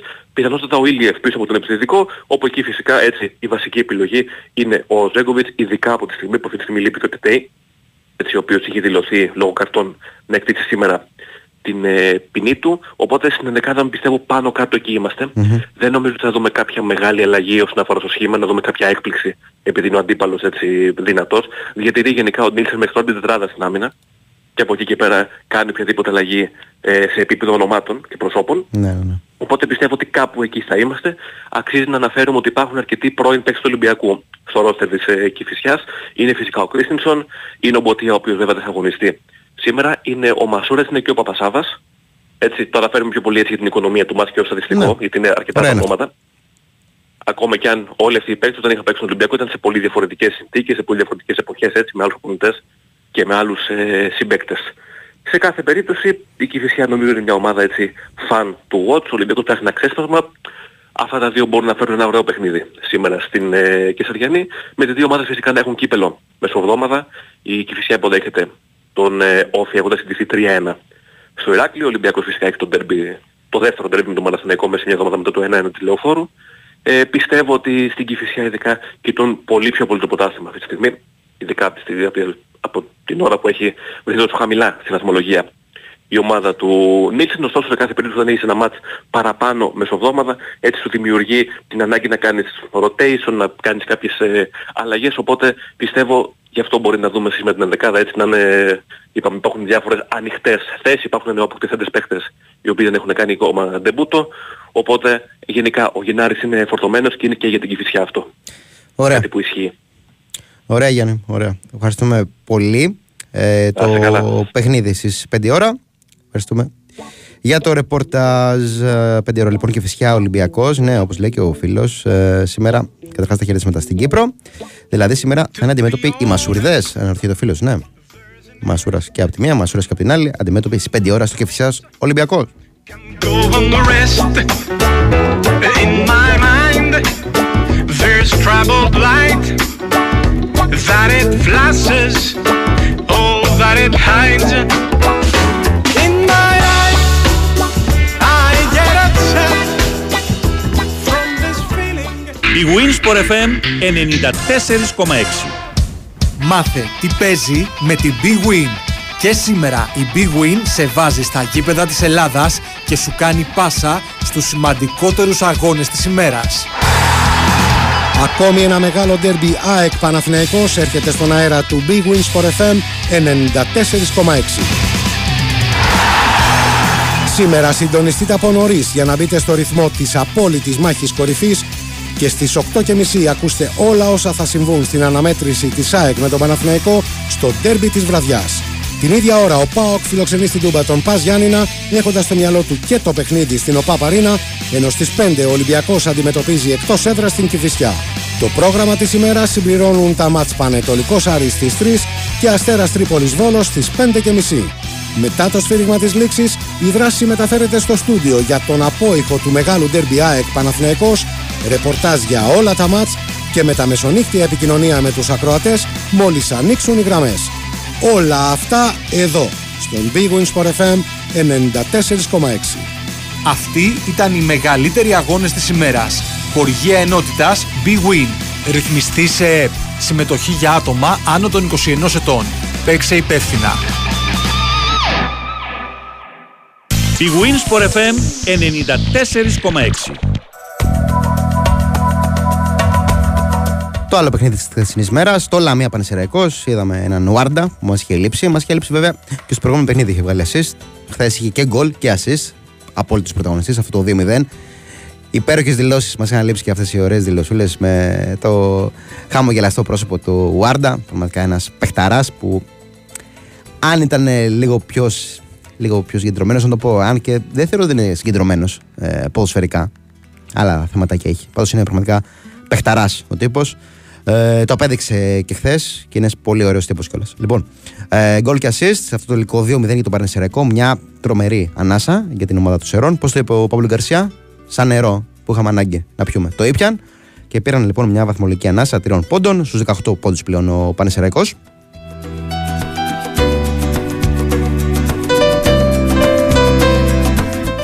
Θα πάμε να συζητήσουμε, να συνεχίσουμε την κουβέντα για την αναμέτρηση της Κεφιά με τον Ολυμπιακό και θα πάμε να μιλήσουμε με τον Γιώργο Τσανάκα για το πώς έχει προετοιμαστεί ο Ολυμπιακός και το πώς βλέπει αυτή την αναμέτρηση από πλευράς Ολυμπιακού. Καλημέρα, Γιώργο, πώς είσαι; Καλημέρα Μανώλη, καλά εσύ; Καλά, καλά. Τα λέγαμε πριν και με τον Γιάννη τον Πολιά για την Κηφισιά και νομίζω, δεν ξέρω αν συμφωνείς, Γιώργο, ότι αυτό το παιχνίδι ε, βολεύει τον Ολυμπιακό. Τώρα υπό την έννοια ότι, οκ, είχε ντέρμπι, είχε δύο ντέρμπι, ακολουθεί και ντέρμπι, αλλά τον βολεύει να έχει απέναντι του μια ομάδα που ε, παίζει πιο ανοιχτά, χωρίς σκοπιμότητα και ψάχνει και ένα ξέσπασμα ο Ολυμπιακός. Εντάξει, την νίκη ψάχνει πάνω απ' όλα, αλλά κατάλαβες, θέλει να του φύγει και ένα φορτίο. Ακριβώς, ακριβώς. Ισχύει αυτό που λες, αλλά απ' την άλλη έχουμε καιρό να δούμε τον Ολυμπιακό να κάνει τέτοιο ξέσπαση. Ναι, γι' αυτό το λέω κιόλας, ότι γι' αυτό την έχει ανάγκη κιόλας αυτή την εμφάνιση. Δηλαδή είναι δεδομένο ότι ο Ολυμπιακός δεν βρίσκεται στην καλύτερη δυνατή κατάσταση. Α, το έχουμε δει. Ίσως αυτή η εμφάνιση κυρίως στο πρώτο ημιχρόνο εγώ θα πω, στον τέρμι του Παναθηναϊκό να έδωσε μια, αν το πούμε και έτσι, νότα αισιοδοξίας ε, στους ερυθρόλευκους γιατί, οκ, όπως και να το κάνεις, ε, στους άλλους άρεσε η εμφάνιση, στους άλλους όχι, κόντρα στον Παναθηναϊκό, αλλά παίζει ένα ντέρμπι αιωνίων, ε, εκτός έδρας, στη λεωφόρο, παίρνεις ένα αποτέλεσμα, γιατί μιλάμε για ματς κυπέλου, με μια εμφάνιση στο πρώτο ημίχρονο που ε, είδαμε ότι δεν απειλήθηκε καθόλου ο Ολυμπιακός. Ε, γενικότερα τακτικά ήταν πάρα πολύ καλός και με τον Καρβαλιάλ αυτή η φορά να είναι αρκετά επιδραστικός ε, στο Ναι. παιχνίδι του Ολυμπιακού. Δηλαδή δεν δίστασε να αφήσει στον πάγκο ονόματα όπως ο Φορτούνης, ο Ποντένσε, ο Καμαρά. Ο Καμαρά μέχρι τώρα είναι λες και ε, δεν, δεν σταματάει να παίζει καθόλου. Ακούραστος ε, πραγματικά. Και του βγήκε αυτό. Ε, αν και στη συνέχεια ήρθε λογικά η κούραση, ε, άλλες αλλαγές βγήκαν, άλλες όχι, και αυτό το 1-1. Αλλά σε κάθε περίπτωση είναι μάτι στο σημερινό που εγώ θα πω πρώτα απ' όλα ο Ολυμπιακός δεν θέλει να έχει απώλειες γενικότερα, δηλαδή και βαθμολογικά. Πάνω απ' όλα α, θέλει να πάρει ένα τρίποντο να επιστρέψει στις νίκες γιατί σίγουρα θα είναι κερδισμένος αφού υπάρχει το derby έτσι, στην οποία παρένα και η βαθμολογία, και η βαθμολογία θα μειωθεί, α, η διαφορά αν το πούμε καλύτερα θα μειωθεί από κάποιον από τους δύο ή ενδεχομένως και από τους δύο σε περίπτωση οβαλίας και θα μιλάω για απώλειες λέω και για οποιοδήποτε τραυματισμό έτσι. Γιατί έρχεται την Τετάρτη το μάτς κυπέλους στο Καραϊσκάκι Ρεβάνς με τον Παναθηναϊκό που είναι ένας από τους τελικούς, πρόορους τελικούς σεζόν για τον Ολυμπιακό αυτό το παιχνίδι. Πράγματι. Βέβαια σήμερα είναι διαφορετικό παιχνίδι τελείως. Είναι όπως είπες Μανώλη μια ομάδα που παίζει ανοιχτά εκεί φυσικά, που δεν έχει σκοπιμότητες, διάβασα έχει και αρκετές ε, απουσίες σήμερα και γενικότερα αν ε, θεωρήσουμε ότι θα επιστρέψει και στο αρχικό σχήμα ο Ποντένσε και ο Φορτούνης να πάρουν ρυθμό εν ώψη ε, του αγώνα με τον Παναθηναϊκό ε, επίσης να δοθούν και κάποιες ανάσες, δηλαδή να μπει ο Μπιανκόν στα στόπερ και να δούμε ποιος ε, δεν θα παίξει, αν θα παίξει ο Ρέτσος βασικός δίπλα του, που παίζει συνεχόμενα βέβαια, για να θα παίξει ο Ντόι. Ε, ο Έσε δεν παίζει, γιατί είναι τιμωρημένος. Ε, ο Αλεξανδρόπουλος με τον Ρίτσαρντ δεν παίζουν επίσης γιατί έχουν κάποιες ενοχλήσεις περισσότερο να προφυλαχτούν είναι εκτός. Ε, θα δούμε δηλαδή τον Καμαρά με τον Καρβάλιο στον άξονα. να δούμε πιθανότητα θα μοιραστεί και ο χρόνος του Φορ. Γιατί ο Ναβάρο, ε, ναι μεν ε, ε, είναι σε καλύτερη κατάσταση από τον Γιώβετιτς. Αλλά από τώρα την έχει έρθει άλλη- και αυτός. Ναι, δεν γίνεται συνεχόμενα παιχνίδια αμέσως μόλις ήρθε. Ναι. Ακριβώς, ακριβώς. Μόλις ήρθε παίζει συνεχόμενα, α, θα σκάσει και ο ίδιος. Αν και ο ίδιος ε, βρίσκεται σε καλή κατάσταση και ε, σωματικά, να το πούμε και έτσι, και από άποψη φυσικής κατάστασης, αλλά δεδομένα ε, θα πρέπει και αυτός να πάρει μερικές ανάσεις, οπότε νομίζω θα μοιραστεί ο χρόνος εκεί μπροστά με τους Σέντερφορ. Επιστρέφει και ο Λαραμπή επίσης, Ναι, ο σωστό. οποίος θα είναι στον πάγκο, δεν αποκλείεται για αυτό να τον δούμε ε, για λίγο. Εμένα θα μου έκανε εντύπωση πάντως Μανώλη επίσης να δούμε λίγο και το Βρουσάι, ε, κυρίως ως αλλαγή στο Βρουσάι λες, δεύτερο ε; ημίχρονο. Ναι, για να πάρει ανάσες είτε ο Μασούρας είτε ακόμα και ο Ροντινέη θα έλεγα εγώ. Ε, γιατί έχουμε δει τον Βρουσάι να παίζει ξανά ε, στο ρόλο δεξιού μπακ. Δεν έχει παίξει βέβαια με τον ε, Καρβαγιάλ καθόλου ο Βρουσάι. Ωστόσο είναι αυτό το παιχνίδι θεωρητικά πάντα. Ε, γιατί τέλος στο γήπεδο φαίνονται μια ευκαιρία ε, για να δώσει και κάποιες ανάσες ανάλογα με το πώς θα πάει έτσι ε, και το παιχνίδι. Πάντως τώρα που παίζει Ε, στον Ροντινέη, Ολυμπιακό. σκέφτηκα το ματσάρισμα με τον ε, Μπιφουμά. Που θα είναι ωραίο επειδή και ο Ροντινέη εντάξει, δεν είναι ο καλύτερος ε, ανασταλτικά και μπορεί να το δυσκολέψει ο Μπιφουμά. Από την άλλη είναι εξαιρετικός ε, δημιουργικά ο Ροντινέη και αντίστοιχα δεν μπορεί να βοηθήσει σε αυτό το κομμάτι ο Μπιφουμά. Νομίζω θα είναι ωραίο. Ακριβώς και είναι δύο παίχτες ταχυδυναμικοί θα μπορούσαμε να πούμε. Ναι, ναι, ναι. Οπότε δηλαδή ταιριάζουν πολύ τα χαρακτηριστικά τους. Αν αυτό που είπες ήταν και οι δύο καλύτεροι τακτικά, Ναι. ε, θα μπορούσαν αυτό το ματσάρισμα να ήταν ακόμη καλύτερα. Λογικά θα δούμε ένα σχήμα σήμερα Μανώλη ε, με τον Πασχαλάκη κάτω από τα δοκάρια. Ε, Οκ, ο Πασχαλάκης παίζει σε όλα τα παιχνίδια και λογικό. Ε, δεξιά ο Ροντινέι, αριστερά ο Κίνι για να πάρει και ο Ορτέγκα ε, κάποιες ανάσες. Μμμ. Θα είναι στα στόπερ ε, ο Μπιανκόν λογικά με το Ρέτσο. Να το δούμε. Ε, ο Καμαρά με τον ε, Καρβάλιο στον άξονα που επί της ουσίας δεν υπάρχει άλλος χαφ αφού ο Ιμπόρα δεν υπολογίζεται και ο Έσε όπως είπαμε είναι Ματίας. Ε, μπροστά τους θα είναι ο Φορτούνης, δεξιά ο Ποντέντσε, αριστερά ο Μασούρας και στην κορυφή παίζεται. Ε, εγώ θα έβαζα ε, ένα δίλημα, ε, νομίζω ότι θα ξεκινήσει ο Ναβάρο αλλά δεν ξέρω αν θα παίξει πάνω από ένα ημίχρονο ε, σήμερα πραγματικά γιατί και η καταπώνηση του ίδιου Ναι. Ε, από τα συνεχόμενα μάτς θα είναι ε, μεγάλη. Προφανώς δεν έχω τις μετρήσεις, και το καταλαβαίνεις και Μμμ. ε, οι άνθρωποι του Ολυμπιακού ξέρουν καλύτερα, αλλά νομίζω ότι πιθανότατα θα μοιραστεί αυτός ο χρόνος ε, συμμετοχής στη θέση του Φορ ε, ανάμεσα στον Ναβάρο, στο Γιώβατιτς, ίσως δούμε και τον Ελαραμπή αν χρειαστεί με ένα 4-4-2 ε, να δοκιμάσει και κάτι ο Καρβαλιάλ εν ώψη και του ντέρμπι, ε, ξέρεις κάποια ειδική συνθήκη αν ε, χρειαστεί την ε, Τετάρτη. Ναι, Ε, είναι γενικότερα- αυτό, Γιώργο, είναι το δυστυχές εισαγωγικά για τον ε, Καρβαλιάλ ότι προσπαθεί να μοντάρει την ομάδα του μέσα από συνεχόμενα παιχνίδια. Δηλαδή δεν έχει την ευκαιρία του χρόνου, άντε μόνο λίγο στην περίοδο των διακοπών, ε, της διακοπής. Δηλαδή προσπαθεί να μοντάρει την ομάδα του μέσα από συνεχόμενα παιχνίδια και ενώ περιμένει και παίχτε να έρθουν. Είναι μια δύσκολη Ακριβώς. συνθήκη αυτή. Για τον Ακριβώς, Καρβαλιάλ. ακριβώς αυτό και νομίζω ότι το σημαντικό για τον ίδιο είναι να έχει όσο το δυνατόν λιγότερες απώλειες στα επόμενα παιχνίδια ε, για να είναι και αυτός ε, ένα χείρεμο το κεφάλι του, να το πούμε και ετσι Μμμ. να μην υπάρχει πίεση, να μην υπάρχει στο στρέφε που μπορεί να υπάρχει σε ομάδες μετά τα συνεχόμενα παιχνίδια. Αν και πάντα λένε οι προπονητές όταν έχεις ε, το ένα παιχνίδι μετά το άλλο είναι καλό για την ομάδα, ακόμη και στα αρνητικά αποτελέσματα γιατί δεν έχεις χρόνο να σκεφτείς, έτσι. Ναι. Δεν έχεις χρόνο αυτή η στρέφεια, η απογοήτευση ε, να σε φάει και αυτό είναι καλό για τον Ολυμπιακό, ωστόσο πρέπει να έχεις όσο το δυνατόν ε, λιγότερες απώλειες ε, μέχρι να του έρθουν ε, και οι παίκτες. Είναι νομίζω φανερό ότι ο Ολυμπιακός έχει ένα έλλειμμα ποιότητας το οποίο πρέπει για κάποια κενά που πρέπει να μπαλώσει. Αν σου έλεγα Αλλά- μια θέση που αύριο πρέπει να καλύψει ο Ολυμπιακός, πολλές Ε. είναι ανάγκες, αλλά αν σου έλεγα μία, στόπερ. Ε, μπορεί να έλεγα και χαφ, μπορεί να μην έλεγα στόπερ. Να Α, ξέρεις. χαφ, ε. γιατί ο Έσε και ο Καμαρά παίζουν Ασταμάτητα. μόνιμα. Ναι. Ε, δηλαδή σήμερα δεν θα παίξει ο Έσε, αλλά δεν υπάρχει κάποιος άλλος εκεί. Υπάρχει δηλαδή ο Καρβάλιο. Και δεν είναι στο επίπεδο ούτε του Έσε ούτε του Καμαρά σε καμία περίπτωση ο Καρβάλιο, έτσι. Καλός παίχτης. Όχι, ε, όχι. Αλλά παίρνει αλλά ευκαιρίες δεν πλέον. είναι. Βέβαια δεν υπάρχουν κι άλλοι, θα μου πεις, ναι. Ακριβώς, ακριβώς. Και νομίζω γι' αυτό σύντομα και μεταγραφικά θα έχει ο Ολυμπιακός ε, εξελίξεις ε, σε όλες τις θέσεις. Και νομίζω δεν είναι τυχαίο Μανώλη το ότι ε, επανέρχεται στο προσκήνιο η περίπτωση του Γκαστόν Ερνάντες, έτσι. Ναι. Ε, ένας παίκτης που τον ήθελε ο Κορδόν το καλοκαίρι και ο Μαρτίνες φυσικά. Ε, το πόδαρος στόπερ τότε, ε, το καλοκαίρι, ο Ολυμπιακός είχε προσφέρει κοντά στα 3,5 εκατομμύρια ευρώ για να τον πάρει από την ε, Σαν Λορέντσο. Παίκτης που θέλανε, ε, δεξιοπόδαρο στόπερ ήτανε. Μμμ. Τελικά κατέληξε αφού δεν τον ε, πήρε, ε, γιατί δεν τον άφηνε με λιγότερα από 4,5 ε, 5 εκατομμύρια ε, εκεί κοντά έδινε ο, ε, εκεί κοντά ήθελε η, η ομάδα του από την Αργεντινή Η Σαλαουρέτζο, ναι. το, ε, το καλοκαίρι. Ε, δεν τα έδωσε ο Ολυμπιακός τότε. Ε, κατέληξε σαν δεξί στόπερ να πάρει τον Μπιανκόν και σαν πολυεργαλείο περισσότερο.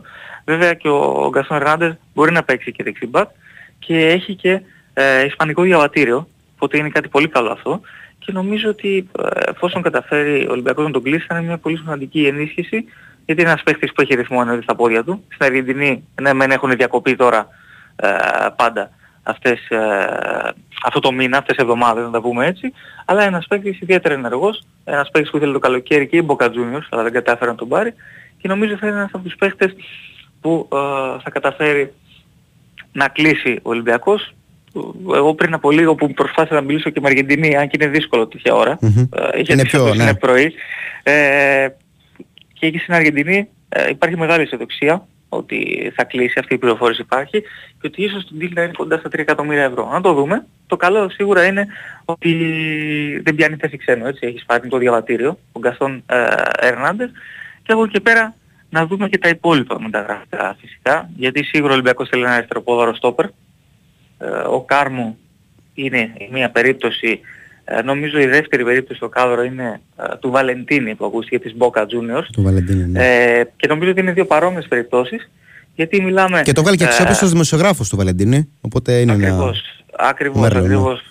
Ε, Γενικότερα ήταν και το καλοκαίρι ότι ε, βγήκαν αρκετά πράγματα από τους Αργεντινούς δημοσιογράφους, οι οποίοι είναι αξιόπιστοι, δεν είναι για παράδειγμα σαν τους ε, Τούρκους, να το Ναι. πούμε και έτσι.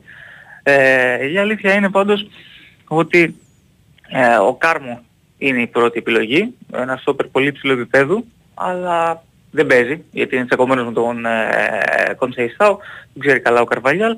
Το θέμα είναι ότι είναι ακριβώς, έτσι. Ε, δηλαδή, να τον αγοράσει τη στιγμή ο Ολυμπιακός τώρα δεν γίνεται, από τη στιγμή που ζητάει και 15 εκατομμύρια ευρώ η Πόρτο. Ναι, τον έχει δώσει 20. Ναι, δεν γίνεται. Ε, Ακριβώς. Ε, Δεν είναι εύκολο για μια ελληνική ομάδα τώρα να δώσει ε, 15 εκατομμύρια, δεν έχουμε δει. Για σε στόπερ κιόλας, όχι περιπτώσεις. τίποτα άλλο. Άντε, πες. Ακριβώς. Κάτι γίνεται πιο μπροστά, αλλά. Ακριβώς, αλλά ανάλογα για ας πούμε περίπτωση α, είναι και του Αλμουσράτη, έτσι. Ένας χαφ Ναι. που μπορεί να είναι βασίλειο τον Ολυμπιακό, αλλά και εσείς. Δεν είναι εύκολη περίπτωση. Στην Πορτογαλία λένε ότι είναι σε καλό επίπεδο γιατί τον ε, ξέρει καλά ο Καρβαλιάλ, τον είχε στην Πράγκα. Ε, ο Πέδρο Άλβες είναι εκεί ε, και μιλάει μαζί του ε, για να συζητήσει. Το συμβόλαιο δεν είναι υψηλό δηλαδή και που έχει στην Πράγκα. Ε, πραγματικά τέτοιο συμβόλαιο βρίσκεται στην Ελλάδα. Ε, δεν είναι κάτι το πάρα πολύ υψηλό. Το θέμα είναι οι απαιτήσεις Μπράγκα. Το καλοκαίρι για παράδειγμα η Ατλέτικο Μαδρίτης ε, είχε καταθέσει πρόταση για 15 εκατομμύρια ευρώ για τον ποδοσφαιριστή και απορρίφθηκε. Προφανώς ως δανεικοί ε, μπορούν να έρθουν αυτοί οι δύο παίχτες με κάποια ρήτρα και να γίνει συζήτηση το καλοκαίρι για να μπορέσει να κατεβάσει το ποσό ε, για τέτοιους ποδοσφαιριστές. Ναι. Αλλά είναι παίχτες που αν μη τι άλλο μπορούν να σου ανεβάσουν ε, το επίπεδο όλης της ομάδας πραγματικά. Ε, υπάρχει και η εναλλακτική φυσικά. Ε, ο Κρέσπο της Ανέρμπαχτσε που νομίζω ότι είναι πολύ πιο βατή και εύκολη περίπτωση. Αλλά όταν μιλάμε, αν τους βάλουμε δίπλα-δίπλα σε σύγκριση, να το, να το πούμε και έτσι από τους δύο παίχτες, νομίζω ότι αναμφίβολα με κλειστά μάτια πας και πέρυσι στο Μουστράτη, ε, εκεί που είναι πολύ πιο δύσκολη περίπτωση. Σίγουρα ο Πέδρο Άλβες που είναι στην Πορτογαλία προσπαθεί ε, να κλείσει όλα αυτά τα deal, νομίζω και σήμερα θα παραμείνει ε, εκεί και θα έχει στραμμένα τα μάτια του στα δύο παιχνίδια που έχει το βράδυ. Το ένα Ναι. είναι στις 8, ε, είναι το Benfica Rio Ave, έχει διπλή ανάγνωση εγώ θα πω αυτό το παιχνίδι, γιατί στην Benfica υπάρχει το Τσικίνιο και νομίζω πως ε, η Benfica θέλει να τον κρατήσει Μανώλη γιατί στις 24 του μήνα έχει ημιτελικό League Cup, παίζει με την Εστορίλ, μονό παιχνίδι, α, αν νικήσει, τρεις ημέρες αργότερα στις 27 θα παίξει τελικό, ε, οπότε θα πρέπει να, να τον έχει διαθέσιμο. τον έχεις διαθέσιμο. Πρέπει να τον έχουν διαθέσιμο. Νομίζω ε, μετά θα είναι ε, διαθέσιμος για να έρθει στον Ολυμπιακό Ωραία. ο Τσικίνιο και υπάρχει και το βράδυ το Πόρτο Μπράγκα, ο Κάρμο από τη μία, ο, Μου- ο Αλμουστράτη από την άλλη και οι δύο είναι εκτός βέβαια. Ο ένας ε, δεν υπολογίζεται, ο Αλμουστράτη έχει ένα μικρό τραυματισμό που του ξεπερνάει τώρα.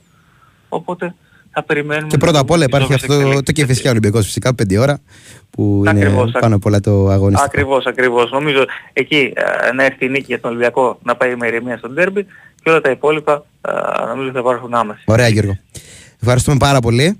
Ε, Να είστε καλά. καλή σου μέρα. Ήταν ο Γιώργος Τσανάκας με τα νέα από τον Ολυμπιακό. Για την αναμέτρηση με την Κυφσιά 5 ώρα θυμίζω. Λοιπόν, break, αθλητικό δελτίο με τον Γιώργο Πετρίδη και επιστρέφουμε για τη δεύτερη ώρα της εκπομπής.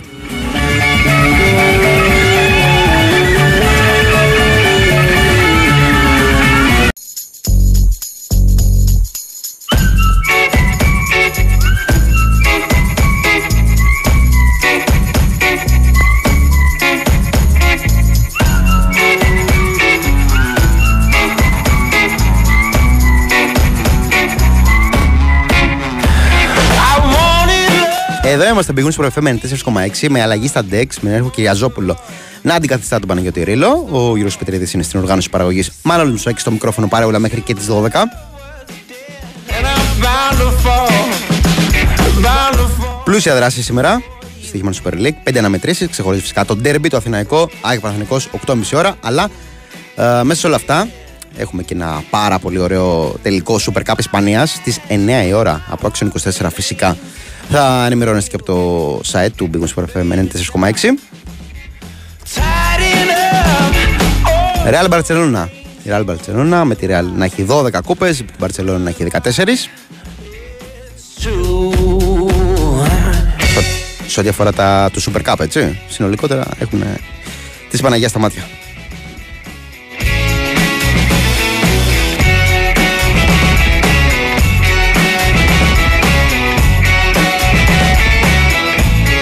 Θυμίζω στα ημιτελικά η Real επικράτησε αυτό το τρελό 5-3 με την ε, εταιρεία της Μαδρίτη στην Ατλέτικο. Η Μπαρσελόνα πιο εύκολο, πιο βατό έργο 2-0 ε, κόντρα στην Οσασούνα.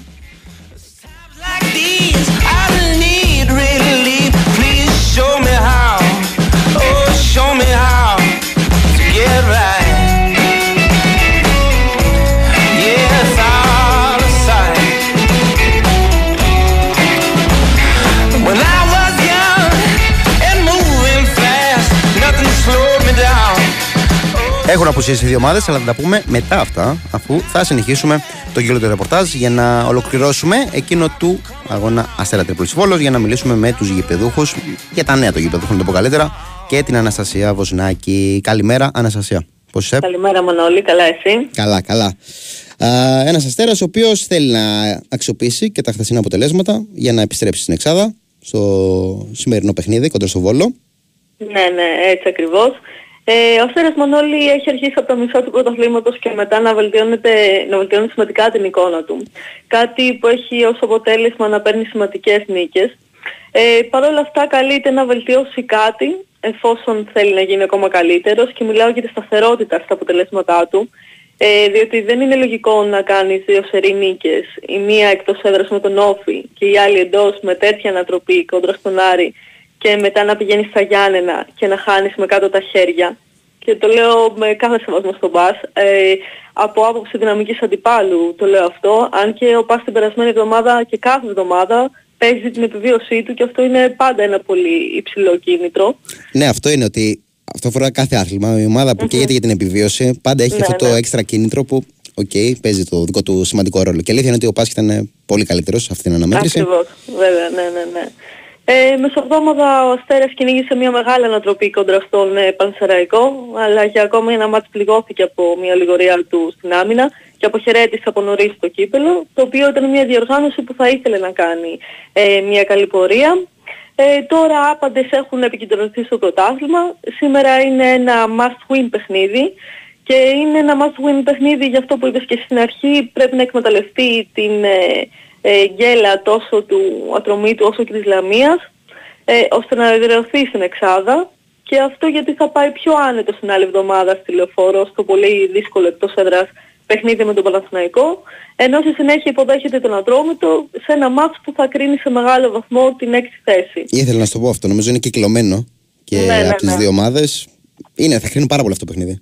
20η θα- αγωνιστική αστέρας ναι. ναι. ατρόμητος. Και θα κρίνει πολλά και μ, ο Ατρόμητος δυσκολεύει ιδιαίτερα τα τελευταία χρόνια τον Αστέρα στην, ε, στην έδρα του. Ναι. Οπότε θα έχει πολύ ενδιαφέρον. Ε, ιδιαίτερα προβλήματα δεν έχει ο Μιλαν Ράσταβατς για σήμερα. Οι περισσότεροι που έμειναν εκτός αποστολής είναι για λόγους τακτικής και επειδή δεν ε, χωράνε όλοι. Ενώ είναι και ο Διαρά που είναι ε, τιμωρημένος. Ε, επιστρέφει στην αποστολή ο Μπαρτόλο που ξεπέρασε τον τραυματισμό του. Αν χρειαστεί θα παίξει για 10 με 15 λεπτά περίπου και όχι παραπάνω για να μην ε, ρισκάρουν κάποια επιτροπή. Επίσης για περίπου 20 λεπτά θα είναι διαθέσιμος να παίξει για πρώτη φορά και ο Γιαμπλόνσκι, ο, ο οποίος ε, είναι το, αποτελεί το τελευταίο μεταγραφικό και το μοναδικό απόστημα του Αστέρα και ήρθε για να ανεβάσει επίπεδο τον άξονα ε, στην ομάδα. Παίζει ως αμυντικός μέσος για αυτή την τεράστια εμπειρία και είναι αρχηγός στην Εθνική Λευκορωσίας και έχει όλο το πακέτο για να κάνει τη διαφορά στην ομάδα. Ε, τώρα Μανώλη ο Αστέρας έχει μια καλή παράδοση κόντρα στο Βόλο. και στον πρώτο γύρο είχε νικήσει 2-1. Οπότε θα έχει μεγάλο ενδιαφέρον να δούμε και σήμερα τι θα γίνει. Να πούμε και μια πιθανή ενδικάδα. Αμέ. Στην αιστεία θα είναι ο Παπαδόπουλος, στα άκρα της άμυνας η Καρμόνα Άλβαρες και στα στόπερ η Καστάνιο ε, Τσουκάνοβιτς, Γκος και Μουνάφο τα δύο χαφ και μπροστά του σαν δεκάρ θα είναι ο Ζουγλής. Στο ένα άκρο της επίθεσης θα βρεθεί ο Καλτσάς, στο άλλο ο Κρέσπη και σε Ντελφόρ θα επανέλθει ο Μυριτέλο, ο οποίος διανύει μια εξαιρετική σεζόν και βρίσκεται στη σούπερ κατάσταση μετρώντας τρία σερή παιχνίδια στα οποία σκοράρει έχοντας φτάσει ήδη τα 8 γκολ στο πρωτάθλημα ο Αργεντινός. Μμμ. Είναι σε καλή κατάσταση. Ισχύει. Ε, να πούμε, άμα θέλεις κλείσουμε ότι μέσα στη εβδομάδα ίσως και από αύριο να έχουμε εξελίξει στα μεταγραφικά. Ε, ο Αστέρας ψάχνει ένα δεξιμπάκ και ένα δεκάρι. Δεξιμπάκ ε, είχε βρεθεί ο Λίρατζης. Ο Λουτσέσκου... Αλλά το τα χάλασε ο Λουτσέσκου, ναι, του Αστέρα. Μας, μας τα χάλασε ο Λουτσέσκου, ο οποίος είπε ότι τον θέλει και να μην, ακόμα και αν δεν παίζει, αλλά πιθανότατα οι αρκάδες από, Δευ- από Δευτέρα θα αυξήσουν την πίεσή τους για να καταφέρουν να κάνουν δικό τους τον ε, Έλληνα Μπακ, ο οποίος έχει συμφωνήσει κιόλας και θέλει να πάει στην Τρίπολη για να παίζει. Άρα δεν την παρατάνε δηλαδή την υπόθεση του Λίρατζη. Όχι, όχι, εννοείται Ναι. πως όχι. Οπότε ναι, θα ασκήσουν ε, πίεση στον ε, ΠΑΟΚ για να κάνουν δικό τους με τον μορφή δανεισμού το Λευτέρη Λίρα του. Άλλο να δούμε, δεν είναι ένας παίχτη που καταρχάς είναι πολύ καλός παίχτη, ο Λίρατζη, και νομίζω ότι ταιριάζει. Ε, τουλάχιστον για να πάρει παιχνίδια στα πόδια του. Ναι, να ναι. Ταιριάζει στον Αστέρα Ναι, Τρίπολης. ναι. Και είναι καλό για τον ίδιο να πάει σε μια Ναι. ομάδα να, να παίζει και όχι να κάθεται στον μπακ που δεν τον υπολογίζει τόσο πολύ ο Λουτσέσκου. Ναι. Αυτά περιμένουμε εξελίξεις. Ωραία, ωραία να σας ευχαριστούμε πάρα πολύ. Ευχαριστώ και εγώ. Ο Ρασβάν Λουτσέσκο βέβαια ε, υποστηρίζει ότι θα του δώσει κάπως το χρόνο. Βέβαια αυτό κάπως είναι, η αλήθεια είναι δύσκολο με και τους παίχτες που έχει σε αυτή τη θέση. Ο Πάοκ Break και επιστρέφουμε για να μιλήσουμε και με τον Δημήτρη Τσορβατζόγλου τώρα που πούμε για τα του Πάοκ να το βάλουμε κάτω.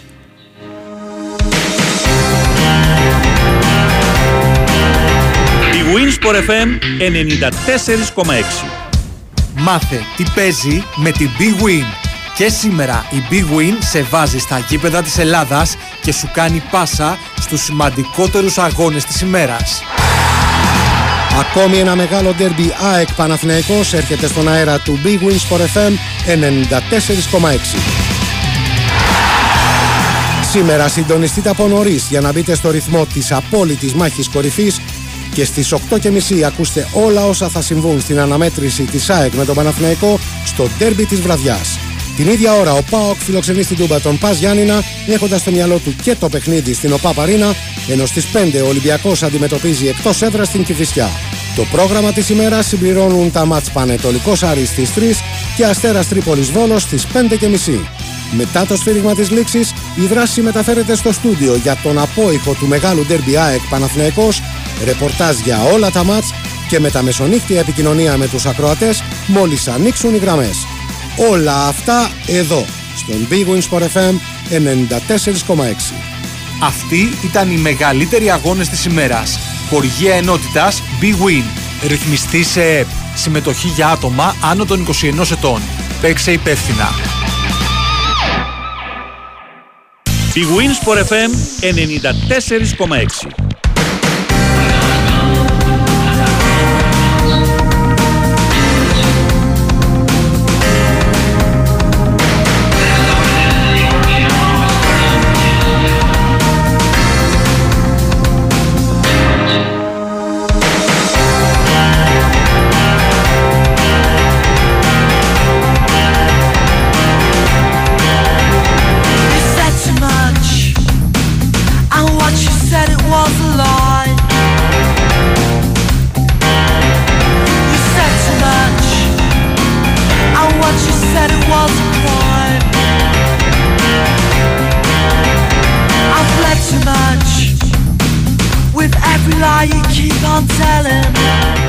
Λοιπόν, πριν να συνομιλήσουμε με την Αναστασία, λέγαμε για τα, το κλασικό το βράδυ, τον τελικό του Super Cup ανάμεσα σε Real και Barcelona. Θυμίζω Σαββατοκύριακο Ραβέα γίνεται ε, όλο το τουρνουά. Ο Ανσελότη δεν υπολογίζει σε Αλάμπα, Κουρτουά, ο Βασκέθ και Μιλιτά, ο Τσάβη στους Αλόνσο.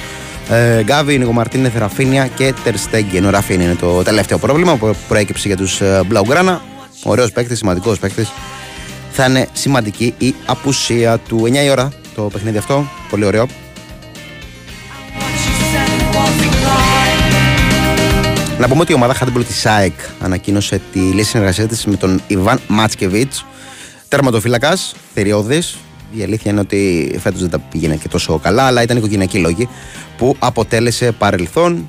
Φαντάζομαι θα γίνει κάποια κίνηση για την αναπλήρωση του κενού. Υπάρχει και ο Ιγκόρ Άρσιτς στο ρόστερ.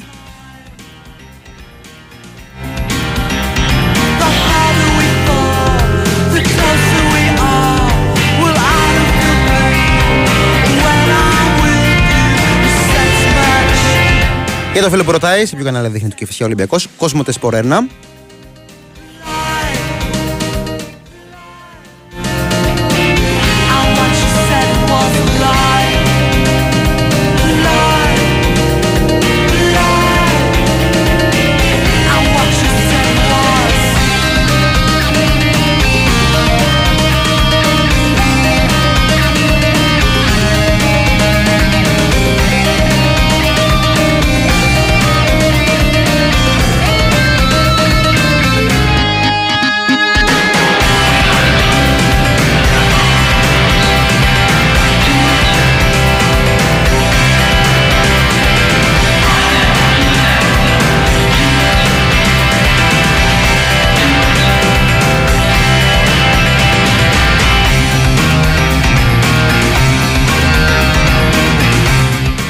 Νομίζω είδατε χθες και εικόνες από την πρώτη προπονήση του Σουάρες με το Λιονέλ Μέση και την Ιντερ Μαϊάμι. Όσοι τις είδατε, νομίζω σκεφτήκατε για λίγα δευτερόλεπτα ότι έχετε μπει σε μια χρονομηχανή, βλέποντας και τους τέσσερις πάλι μαζί, και Μέση και Σουάρες και Μπούσκετς και Ζόρντι Άλμπα. Έγινε η επανένωση στο παρεάκι. Α δούμε. Ε, είναι ωραία. Είναι ωραία αυτά τα σκηνικά να ξαναγίνονται, να ξανασμίγουν οι παρέες. Πώς λες και μαζεύονται για να παίξουν 5x5 μετά από χρόνια.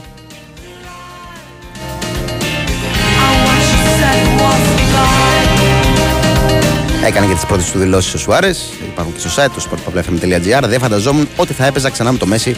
Πίστευα πως θα έμενε για πάντα στην Μπαρσελόνα. Δήλωσε ο Ρουανός.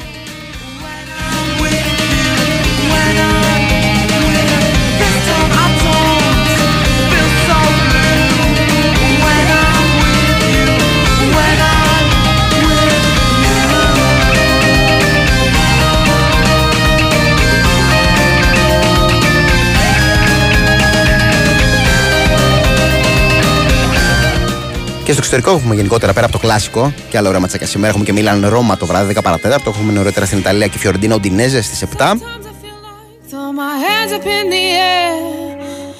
I know I can count on you. Τα λέγαμε νωρίτερα και με τον Γιώργο Τσονάκα. Υπάρχει αυτό το ντέρμπι στην Πορτογαλία, Πόρτο Μπράγκα στις 10.30. Στην Αγγλία δύο μάτς, Everton Aston Villa στις 4.6.30. Manchester United Tottenham.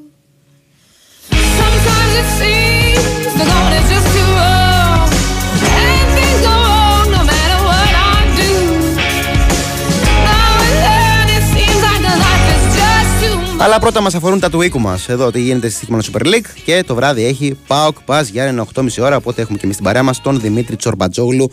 Να τον καλημερίσουμε, να μας τα βάλει κάτω για τον Πάοκ που έχει και μεταγραφές. Καλημέρα Δημήτρη, πώς είσαι; Γεια σου Μανώλη, καλημέρα. Καλημέρα σε όλους. Καλά. Ε, ένα παιχνίδι για τον Πάοκ. Αυτό που λέμε να κάνει το καθήκον του, αφού θέλει να αξιοποιήσει και απόλυσει που θα υπάρχουν από τον τέρμπι. Είτε από τη μία είτε από την άλλη πλευρά, είτε και από τις δύο πλευρές. Και θέλει να σε αξιοποιήσει για να επανέλθει στην κορυφή ο Πάοκ. Η περίοδος είναι τέτοια. Μμμ. Ε, Με τα και ντέρμπι στο τα κύπελλο συνεχόμενα. Ναι. Και στο πρωτάθλημα ε, οι υπόλοιποι έχουν σπουδαία παιχνίδια μεταξύ τους. Ο ΠΑΟΚ παίζει με το Βόλο. Μεσοβδόματα δεν παίζει τώρα. Πολύ σημαντικό και σπάνιο. Ε, μετά ξαναπέζει με το Βόλο, σήμερα με τον Μπας Γιάννενα. Και θα το ξαναβρει αυτό μπροστά του, λόγω Ευρώπης, να μην παίζει και να παίζουν οι άλλοι. Ή Ολυμπιακός, για παράδειγμα. Ναι, ναι. Ε, είναι μια περίοδος γενικά που πρέπει να την ε, αξιοποιήσει, έτσι νομίζω, και για να βρει τον, ε, τον εαυτό του, να ξαναβρει τα επίπεδα απόδοσης τα οποία έχει φτάσει κυρίως μέσα στο Δεκέμβριο, αν είναι δυνατόν, ε, να βάλει ποδοσφαιριστές οι οποίοι του έλειψαν, ο Μπάμπα, ο Αντρίγια Ζίβκοβιτς, ο Τάισον, ο Μάρκος Αντώνιο, ο οποίος έχει, έχει μπει, ε, και βαθμολογικά να το αξιοποιήσει με οποιοδήποτε τρόπο. Την ώρα που οι υπόλοιποι βλέπουμε ότι έχουν απώλειες και δεν είναι μόνο βαθμολογικές οι απώλειες, είναι και από παίχτες, είναι και από ψυχολογία, είναι σε διάφορα επίπεδα ε, μετά από ντέρμπι υπάρχουν απώλειες για τις ε, ομάδες. Και ο ΠΑΟΚ είχε φυσικά χάνοντας από τον Άρη την προηγούμενη εβδομάδα και έχασε μια ευκαιρία εκεί να πατήσει καλύτερα ε, και στη βαθμολογία. Ε, Δημήτρη, θα σε πάω λίγο αντίστροφα. Απλά επειδή το είπες και ήθελα να σε ρωτήσω κιόλας. Πώς σου φαίνεται ο Μάρκος Αντώνιο σε αυτά τα πρώτα λεπτά που έχει μετρήσει, τα πρώτα παιχνίδια; Ε, πολύ παράξενη ιστορία, πολύ παράξενη περίπτωση. Ένα ποιοτικό οχτάρι, ένας ε, όπως να το κάνουμε πολύ κοντός, αδύναμος ποδοσφαιριστής που ε, δεν ξέρεις ε, στην ελληνική μονομαχία πώς μπορεί να ανταποκριθεί στο δικό μας πρωτάθλημα ε, με τη δύναμη και τη μονομαχία για τον οποίο τώρα τι συμβαίνει αποφασίζει ο προπονητής ότι δεν χωράει στο 6-8 και το και βάζει και στα στο 10. ζευγάρια που έχει διαμορφώσει με ιτέος Σντόεφ, Σβάμπ, Τσιγκάρα, Σβάμπ, ε, Οσδόεφ ότι δεν γίνεται, ότι δεν είναι σωστό ότι εκείνοι έχουν βρει τη χημεία και προχωρούν και η λύση είναι να τον τοποθετήσει στο 10 όπου ο ΠΑΟΚ ε, έψαχνε και ψάχνει και ένα μεσοβητικό, έχει ένα αριθμητικό κενό όπου πιστεύει ότι λόγω ότι είναι πολύ καλός και στο pressing Ναι. γιατί βάζει, βάζει το pressing πολύ ψηλά στα κριτήριά του για τη θέση του 10 Και θυμίζει λίγο περίπτωση Αγκούστο που το χρησιμοποιούσε στο 10 για αυτόν τον λόγο. ναι, ναι. Ναι. ε, ότι θα μπορέσει να βοηθήσει ειδικά στα πιο μεγάλα, στα πιο δύσκολα παιχνίδια τα οποία έρχονται. Ε, ποιος ξέρει. Είναι, είναι μια κίνηση την οποία τη ζήγησε, ζήγησε υπέρ και ζήγησε και τα κατά, σίγουρα, ε, και αποφάσισε ότι είναι μια λύση την οποία θα δούμε από εδώ και πέρα. Σήμερα ξέρω χωρίς πραγματικά. ε, Βιερίνια. Ο Πάοκ. Χωρίς τον ε, Βιερίνια που από την προηγούμενη Κυριακή έβγαλε ένα μυϊκό πρόβλημα, ε, χωρίς τους Αφρικανούς, ο Σαμάτα και τον ε, Εκόνγκ, ε, όλοι οι υπόλοιποι είναι διαθέσιμοι, άφησε έξω και τον Τζιγκάρα από την ε, συγκεκριμένη αποστολή και σίγουρα θα έχει αρκετές αλλαγές σε σχέση με το τελευταίο παιχνίδι κόντρα στο, στο Βόλο. Περιμένουμε τον Τζίμα βασικό στην κορυφή της επίθεσης μετά από καιρό. Περιμένουμε τον Αντρίγια Ζίβκοβιτς ε, βασικό. Ε, τον Τάισον μαζί με τον Μπάμπα να ξαναπαίξουν στην αριστερή πλευρά. Τον Οσδόεφ σίγουρα βασικό στο κέντρο. Ίσως με το Μεϊτέ, ίσως με τον ε, Σβάμπ. Ε, ο Κετζιόρα με κάποιον από τους αριστεροπόδαρους, Κουλιεράκη ή Μιχαηλίδη και το Σάστρε λογικά στη δεξιά πλευρά εκεί όπου επίσης έχουν διαμορφωθεί νέα δεδομένα από τη στιγμή που ο Κετζιόρα έχει πάει στα στόπερα, από τη στιγμή που ο Βιερίνια είναι εκτός και από τη στιγμή που ο Πάοκ δεν έχει βρει δεξιμπάκ και κράτησε το Λίρατζι, ε, ας πούμε τουλάχιστον απέφυγε ένα λάθος που θα τον άφηνε εκτεθειμένο αριθμητικά αν δεν πάρει άλλο ποδοσφαιριστή. Χθες ο Παντελής Κωνσταντινίδης έλεγε ότι αργά ή γρήγορα θα υπάρξουν θετικές εξελίξεις στα μεταγραφικά και δεν ξέρω αν εννοούσε τον α, Κάτσουκ που έχει βγει από χθες, ο Ουκρανός Εξτρέμ. Εγώ θυμάμαι ότι πριν από λίγες ημέρες ο Λουτσέσκου είχε πει ότι δημοσίως ότι ψάχνουμε για ποδοσφαιριστές πάνω από το μέσο όρο που θα κάνουν τη διαφορά αν δεν βρούμε δεν θα πάρουμε. Άρα Αυτό, είχε, αυτό είχε πει. Τώρα αυτό δεν συμβαδίζει όπως και να το κάνουμε, όπως και να το δει κανείς, δεν συμβαδίζει ε, με μια τέτοια περίπτωση ποδοσφαιριστή. Κάτι άλλο έχει συμβεί, ε, είναι ένας 23χρονος που προσπαθεί να εξελιχθεί, που είναι μια επένδυση, ε, ο Πάοκ σαφώς ασχολείται, όχι τόσο έντονη, δεν έχει φτάσει και τόσο ε, κοντά στην απόκτησή του, αλλά είναι μια άλλη φιλοσοφία, είναι κάτι διαφορετικό από αυτό που προαναγγέλθηκε. Θα δούμε.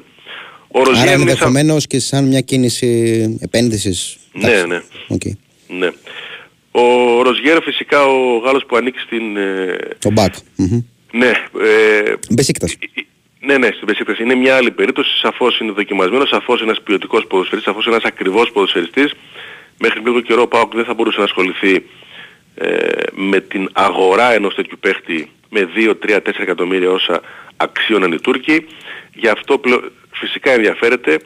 Το οικονομικό είναι το θέμα σε αυτή την περίπτωση γιατί είναι ένας καλός, πολύ καλός ποδοσφαιριστής.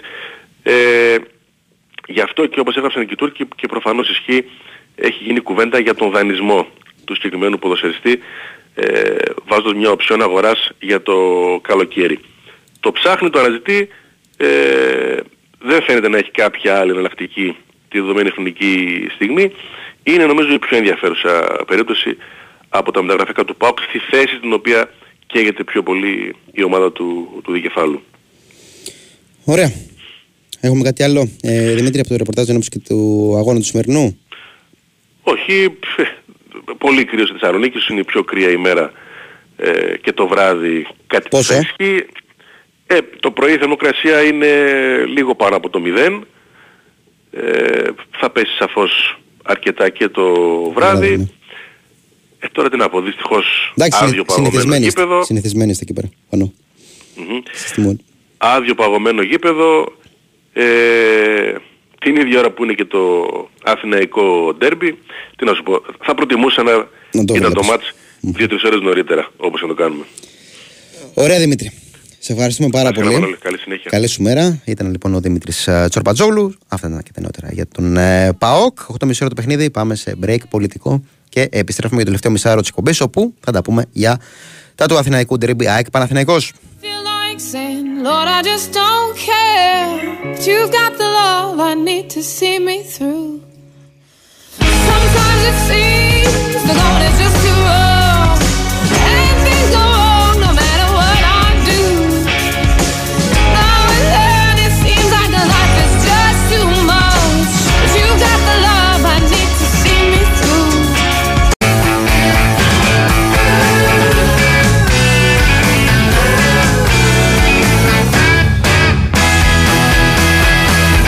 Εδώ είμαστε και για να μπαίνουμε σιγά σιγά σε ρυθμούς ντέρμπι Αθηναϊκού. Παραμένει στα μαϊκά κουμπάκια του ήχου ο Νέος Κυριαζόπουλος Με Γιώργο Πετριδή στην οργάνωση παραγωγής Μάλλον Μισουράκη στην παρέα σας στο μικρόφωνο μέχρι και τις 12 Educated the expensive way. Οπότε σιγά σιγά στέλνετε και τις ερωτήσεις σας I think he'd like to have been running cray. But then nature didn't make him that way. He went na na na na na na na. Na na na na na na. Και θα αρχίσουμε μετά το ντέρμπι του Αθηναϊκού, φυσικά από τους γηπεδούχους, τους κυτρινόμαυρου, την ΑΕΚ και το ρεπορτάζ ε, της Ένωσης με τον Κώστα και Τζετζόουλου. Καλημέρα, Κώστα, πώς είσαι; Καλημέρα, καλημέρα. Καλά, δόξα τω Θεώ. Ωραία.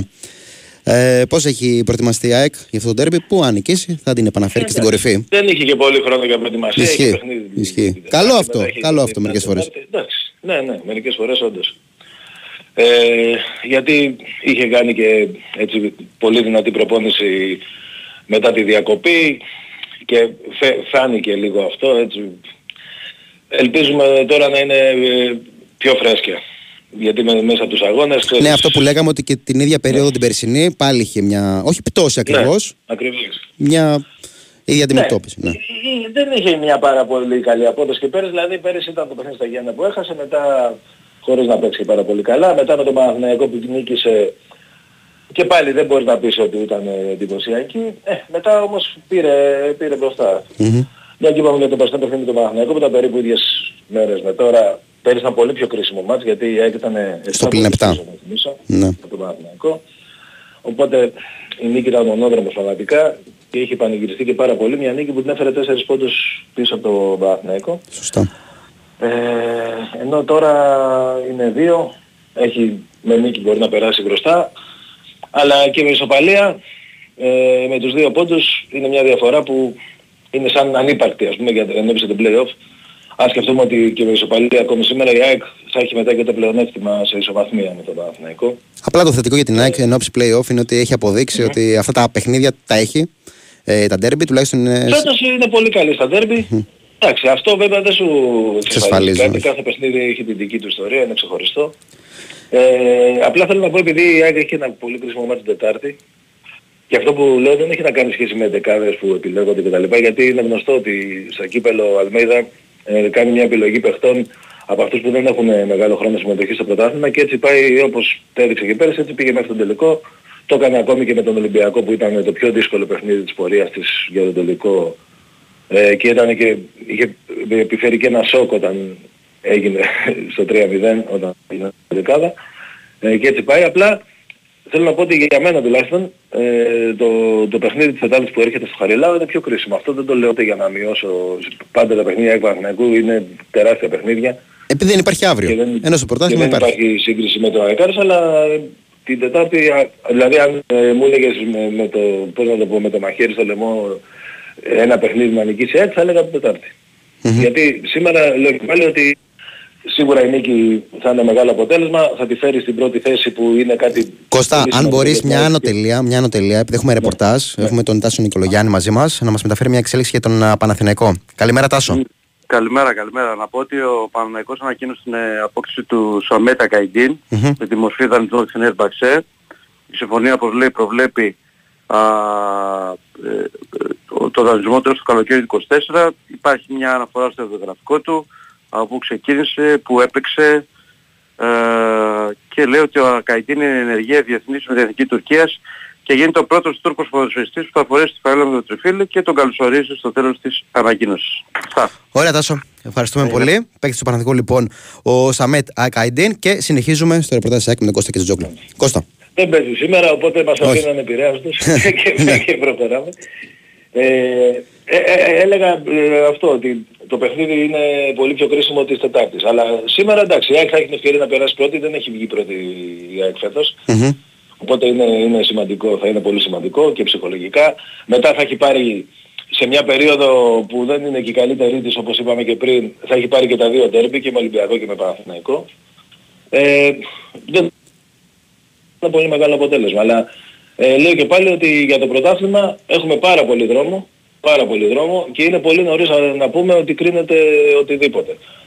Η, η μόνη ομάδα ας πούμε από τις τέσσερις έτσι που διε- διεκδικήτριες, γιατί και πάω και είναι διεκδικητής φέτος, τουλάχιστον μέχρι τώρα, μείνει πίσω και έχει πρόβλημα είναι ο Ολυμπιακός, δηλαδή που πρέπει να έχει να καλύψει με διαφορά από τρεις ομάδες, που δεν είναι κάτι εύκολο.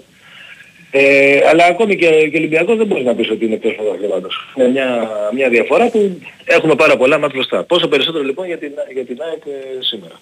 Σωστά. Ε, τώρα από αγωνιστικά ο Σιντιμπέ έκανε δύο προπονήσεις οπότε είναι διαθέσιμος. Ο Μάνταλος επίσης είναι διαθέσιμος, πολύ σημαντικό, ήταν αισθητή απουσία του στα δύο παιχνίδια. Έστω και για τη διαχείριση του αγώνα είναι σημαντικό. Ναι. Ναι, αν έμπαινε στο διάστημα εκεί, στο τελευταίο ημίωρο, ένα πράγμα που έλειψε πολύ και από την ΑΕΚ ήταν η τελική πάσα, η ενδιάμεση πάσα για να βγάλει και άλλες ευκαιρίες και να μπορέσει να καθαρίσει το παιχνίδι νωρίτερα, να μην έχει άγχος μέχρι το τέλος που είχε.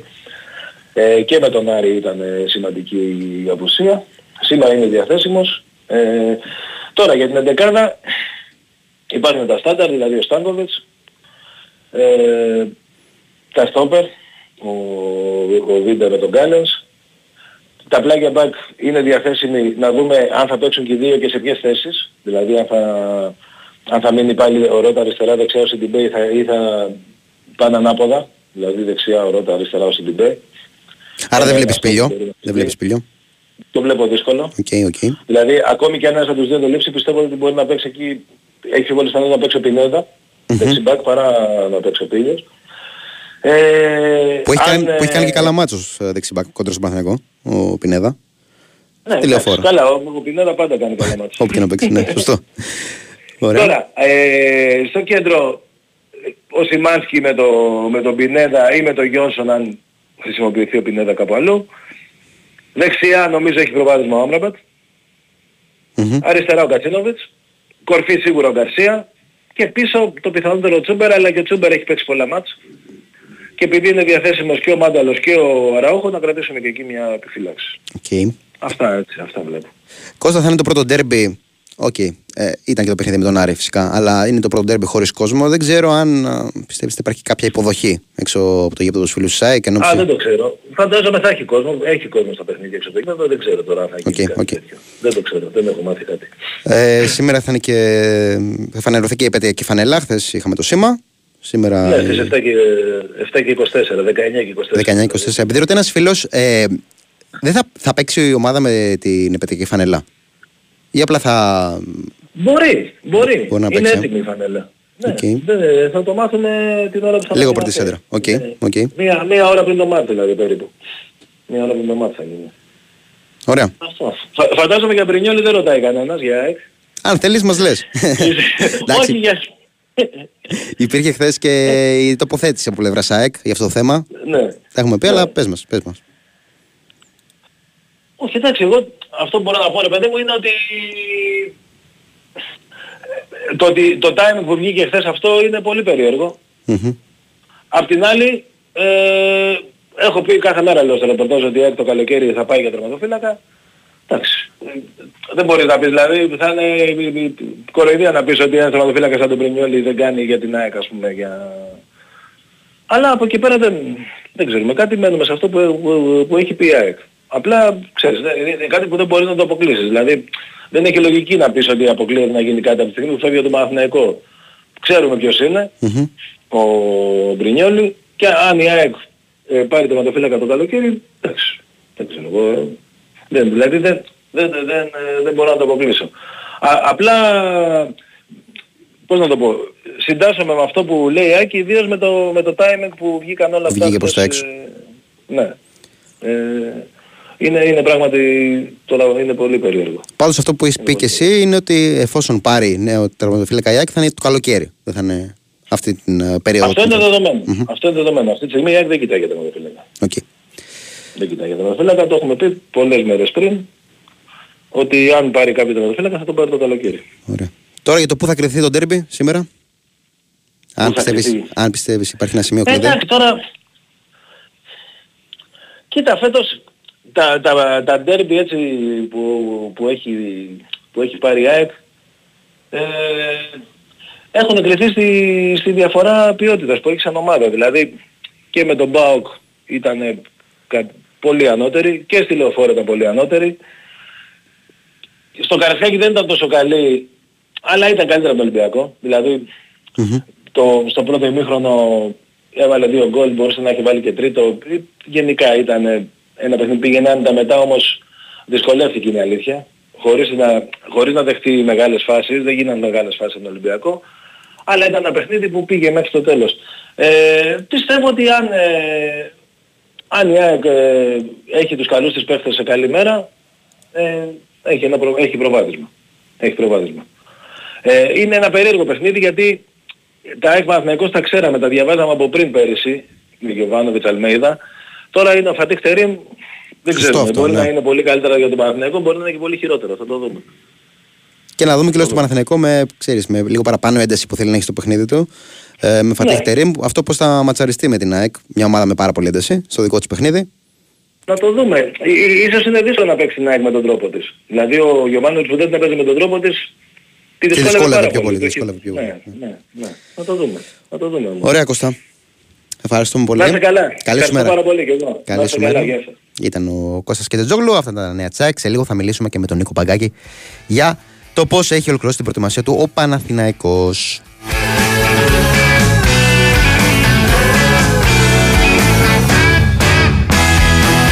Θα είναι όντως ιδιαίτερο το παιχνίδι αφού έχουμε... υπάρχει ένας νέος προπονητής στο μπάγκο του Παναθηναϊκού. Λίγα παιχνίδια. Ε, την έχει δουλέψει στην ομάδα λίγο διάστημα. Ε, οπότε θα είναι και δε- νέα δεδομένα και σε ό,τι αφορά αυτό το παιχνίδι. Οκ, κάθε παιχνίδι έχει τα δικά του δεδομένα, αλλά είχαμε συνηθίσει όπως είπε και ο Κώστας Κετσετζόγλου ε, ένα διαφορετικό πάντρεμα στα παιχνίδια της ΑΕΚ με τον Παναθηναϊκό και λέω. Επί Ιβάν Γιοβάνοβιτς, ο Φάτιχ Τερίμ προσπαθεί να δώσει μια παραπάνω ένταση. Η ΑΕΚ έχει αυτή την ένταση στο παιχνίδι της. Βέβαια, ε, η ένταση ε, βοηθιέται και παίρνει ακόμα παραπάνω επίπεδα σ- μέσα από την ε, όθηση που, της, που δίνει ο κόσμος στις εξέδρες. Ο κόσμος δεν θα υπάρχει, φυσικά. He thinks he's educated as those family shows.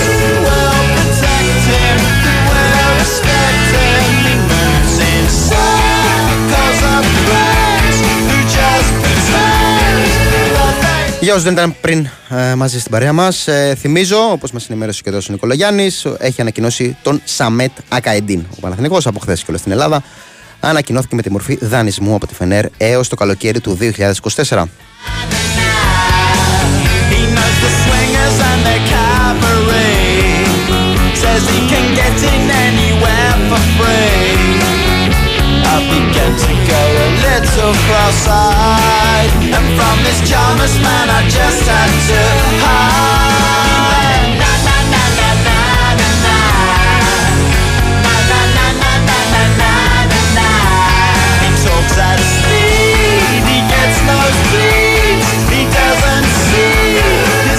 Αγγλία έχουμε Everton Aston Villa, είπαμε 4 η ώρα, 6.30 είναι το Manchester United. Το Tottenham στη Γαλλία ξεχωρίζει 10 παρατέρτο το παιχνίδι της Lens α, με την Πάρη. listen when no one's listening. Ωραίο και το Gladbach στο Stuttgart, 6,5 ώρα.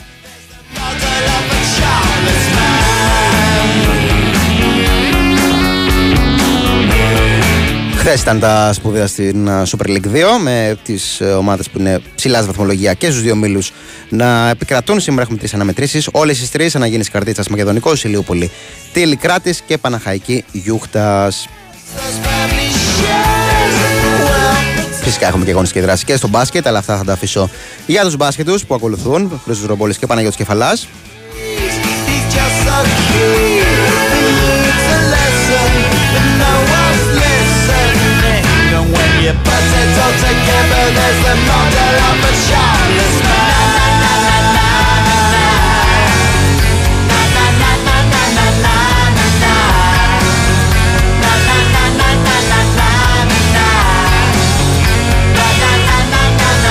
Φυσικά να πούμε τον μπράβο μας. Αμελήσαμε. Το παίρνω πάνω μου. Αμελήσα εγώ.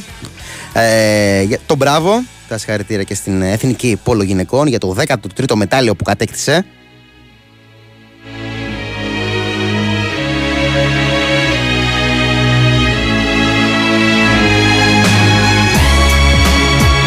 Αυτή η νίκη ε, επί της Ιταλίας το 7-6 στο μικρό τελικό του Ευρωπαϊκού Πρωταθλήματος ε, που έγινε στο Eindhoven. Α, ήταν το, όπως είπαμε, το χάλκινο μετάλλιο το 13ο στην ιστορία της ε, Εθνικής ε, Πόλο, το σύνολο της Αλεξίας Καμένου. Πραγματικά τα πήγε εξαιρετικά, μπράβο και από μας.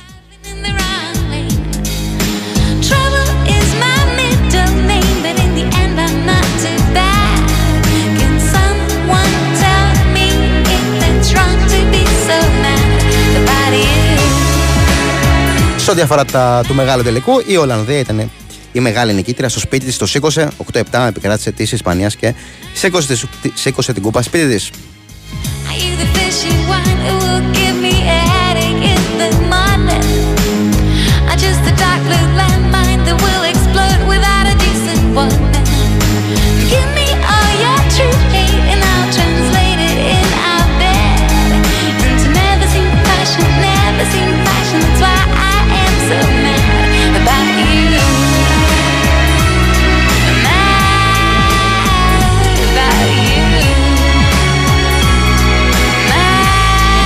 Ένας φίλος ρωτάει τη γνώμη μου για τους Γαλανόπουλο, Μίτογλου και Πίλιο.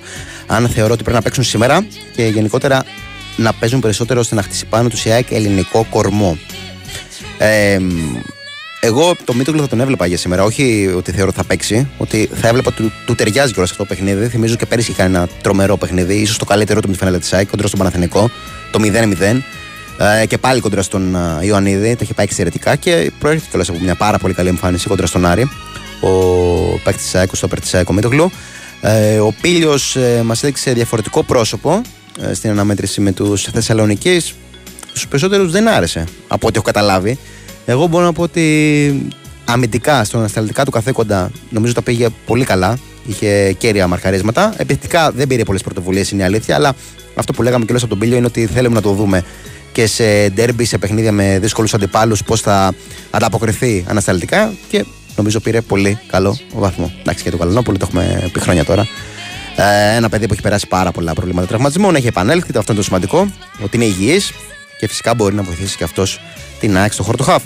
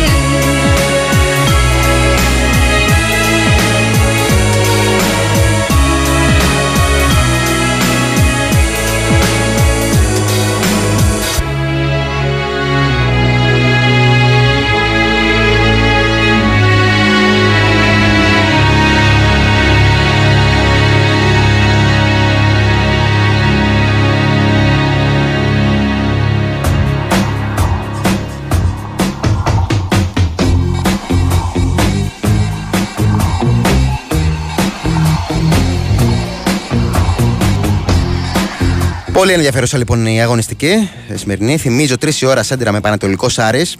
5 η ώρα και φυσικά Ολυμπιακός. Μισή ώρα αργότερα το Αστέρα Τρίπολη Βόλος. Και το βράδυ τα δύο α, πολύ ωραία παιχνίδια της ΣΑΕΚ με τον Παναγενικό την ίδια ώρα.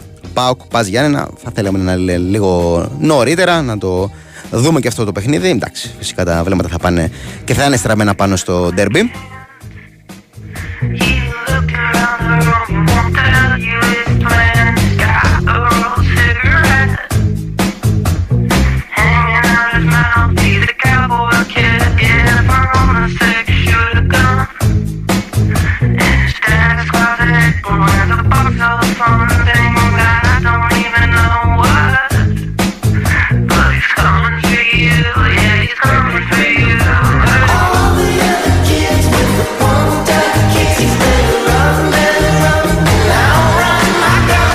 Το φίλο που ρωτάει για τον Σάμετα Καϊντίν ε, για το αν θα έχει οψιόν, ναι, ε, έχει προβλεφθεί βάσει του ρεπορτάζ και όλας που είχε βγει σχετική οψιόν για το καλοκαίρι που έκπαινε ο δανεισμό του.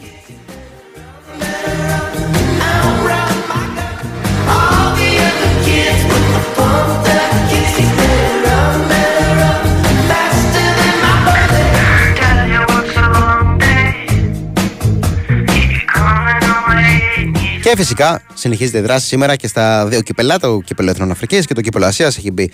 Ε, έχουν μπει εδώ και πολύ καιρό στη ζωή μας, κυρίως λόγω των αποσιών που θα είχαν οι ελληνικές ομάδες που εκπροσωπούνται σε αυτά τα δύο κύπελα, μέσω των παικτών που λαμβάνουν ε, μέρος. Ε, κύπελο Ασίας λοιπόν, μια μισή ώρα με το καφεδάκι εδώ, σε λίγη ώρα. Η Ιαπωνία, Βιετνάμ. Μ, ωραίο. 4,5. Ηνωμένα Αραβικά Εμμυράτα, Χονγκ Κονγκ. Ενέαρχε, κάτσε να δεις Χονγκ Κονγκ. 7,5 ώρα είναι το Ιράν Παλαιστίνη. Είμαστε με την Παλαιστίνη, έτσι. Βέβαια στο Ιράν παίζουν δύο παίκτες ΑΕΚ. Ε, τότε είμαστε με το Ιράν. Κάπου στη μέση, όχι. Για να ζευγάρεις τους τρόπους της ΑΕΚ. λοιπόν, ε, κύπελο Εθνών Αφρικής. Ε, 4 η ώρα Νιγηρία, η σημερινή Γουινέα. 7 η ώρα Αίγυπτος Μοζαμβίκη. Και 10 η ώρα Γκάνα Πράσινο Ακτο- Ακροτήρι.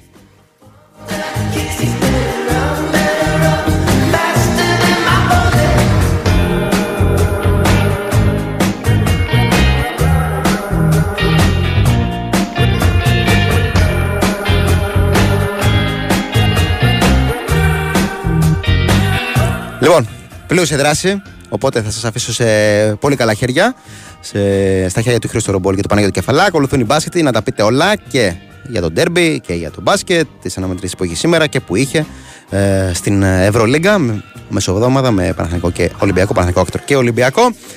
Ευχαριστώ πάρα πολύ και τον Παναγιώτη Ρήλο και τον Έρχο Κυριαζόπουλο που ήταν αυτές τις δύο ώρες ε, μία και μία στη ρύθμιση των ήχων και τις μουσικές επιλογές. Τον Γιώργο Πετρίδη που ήταν στην οργάνωση παραγωγής. Το προηγούμενο δίωρο παρέα σας στο μικρόφωνο ήταν ο Μάριο Μουσουράκη. Εμείς τα ξαναλέμε το άλλο Σάββατο, 2 με 4. Ό,τι και αν κάνετε, να περνάτε υπέροχα. Ωραία μέρα, κρύο μεν, αλλά ωραία, ηλιόλουστα. Ελπίζω να έχουμε και ωραία δράση. Αυτά που με καλή συνέχεια στην ακρόαση.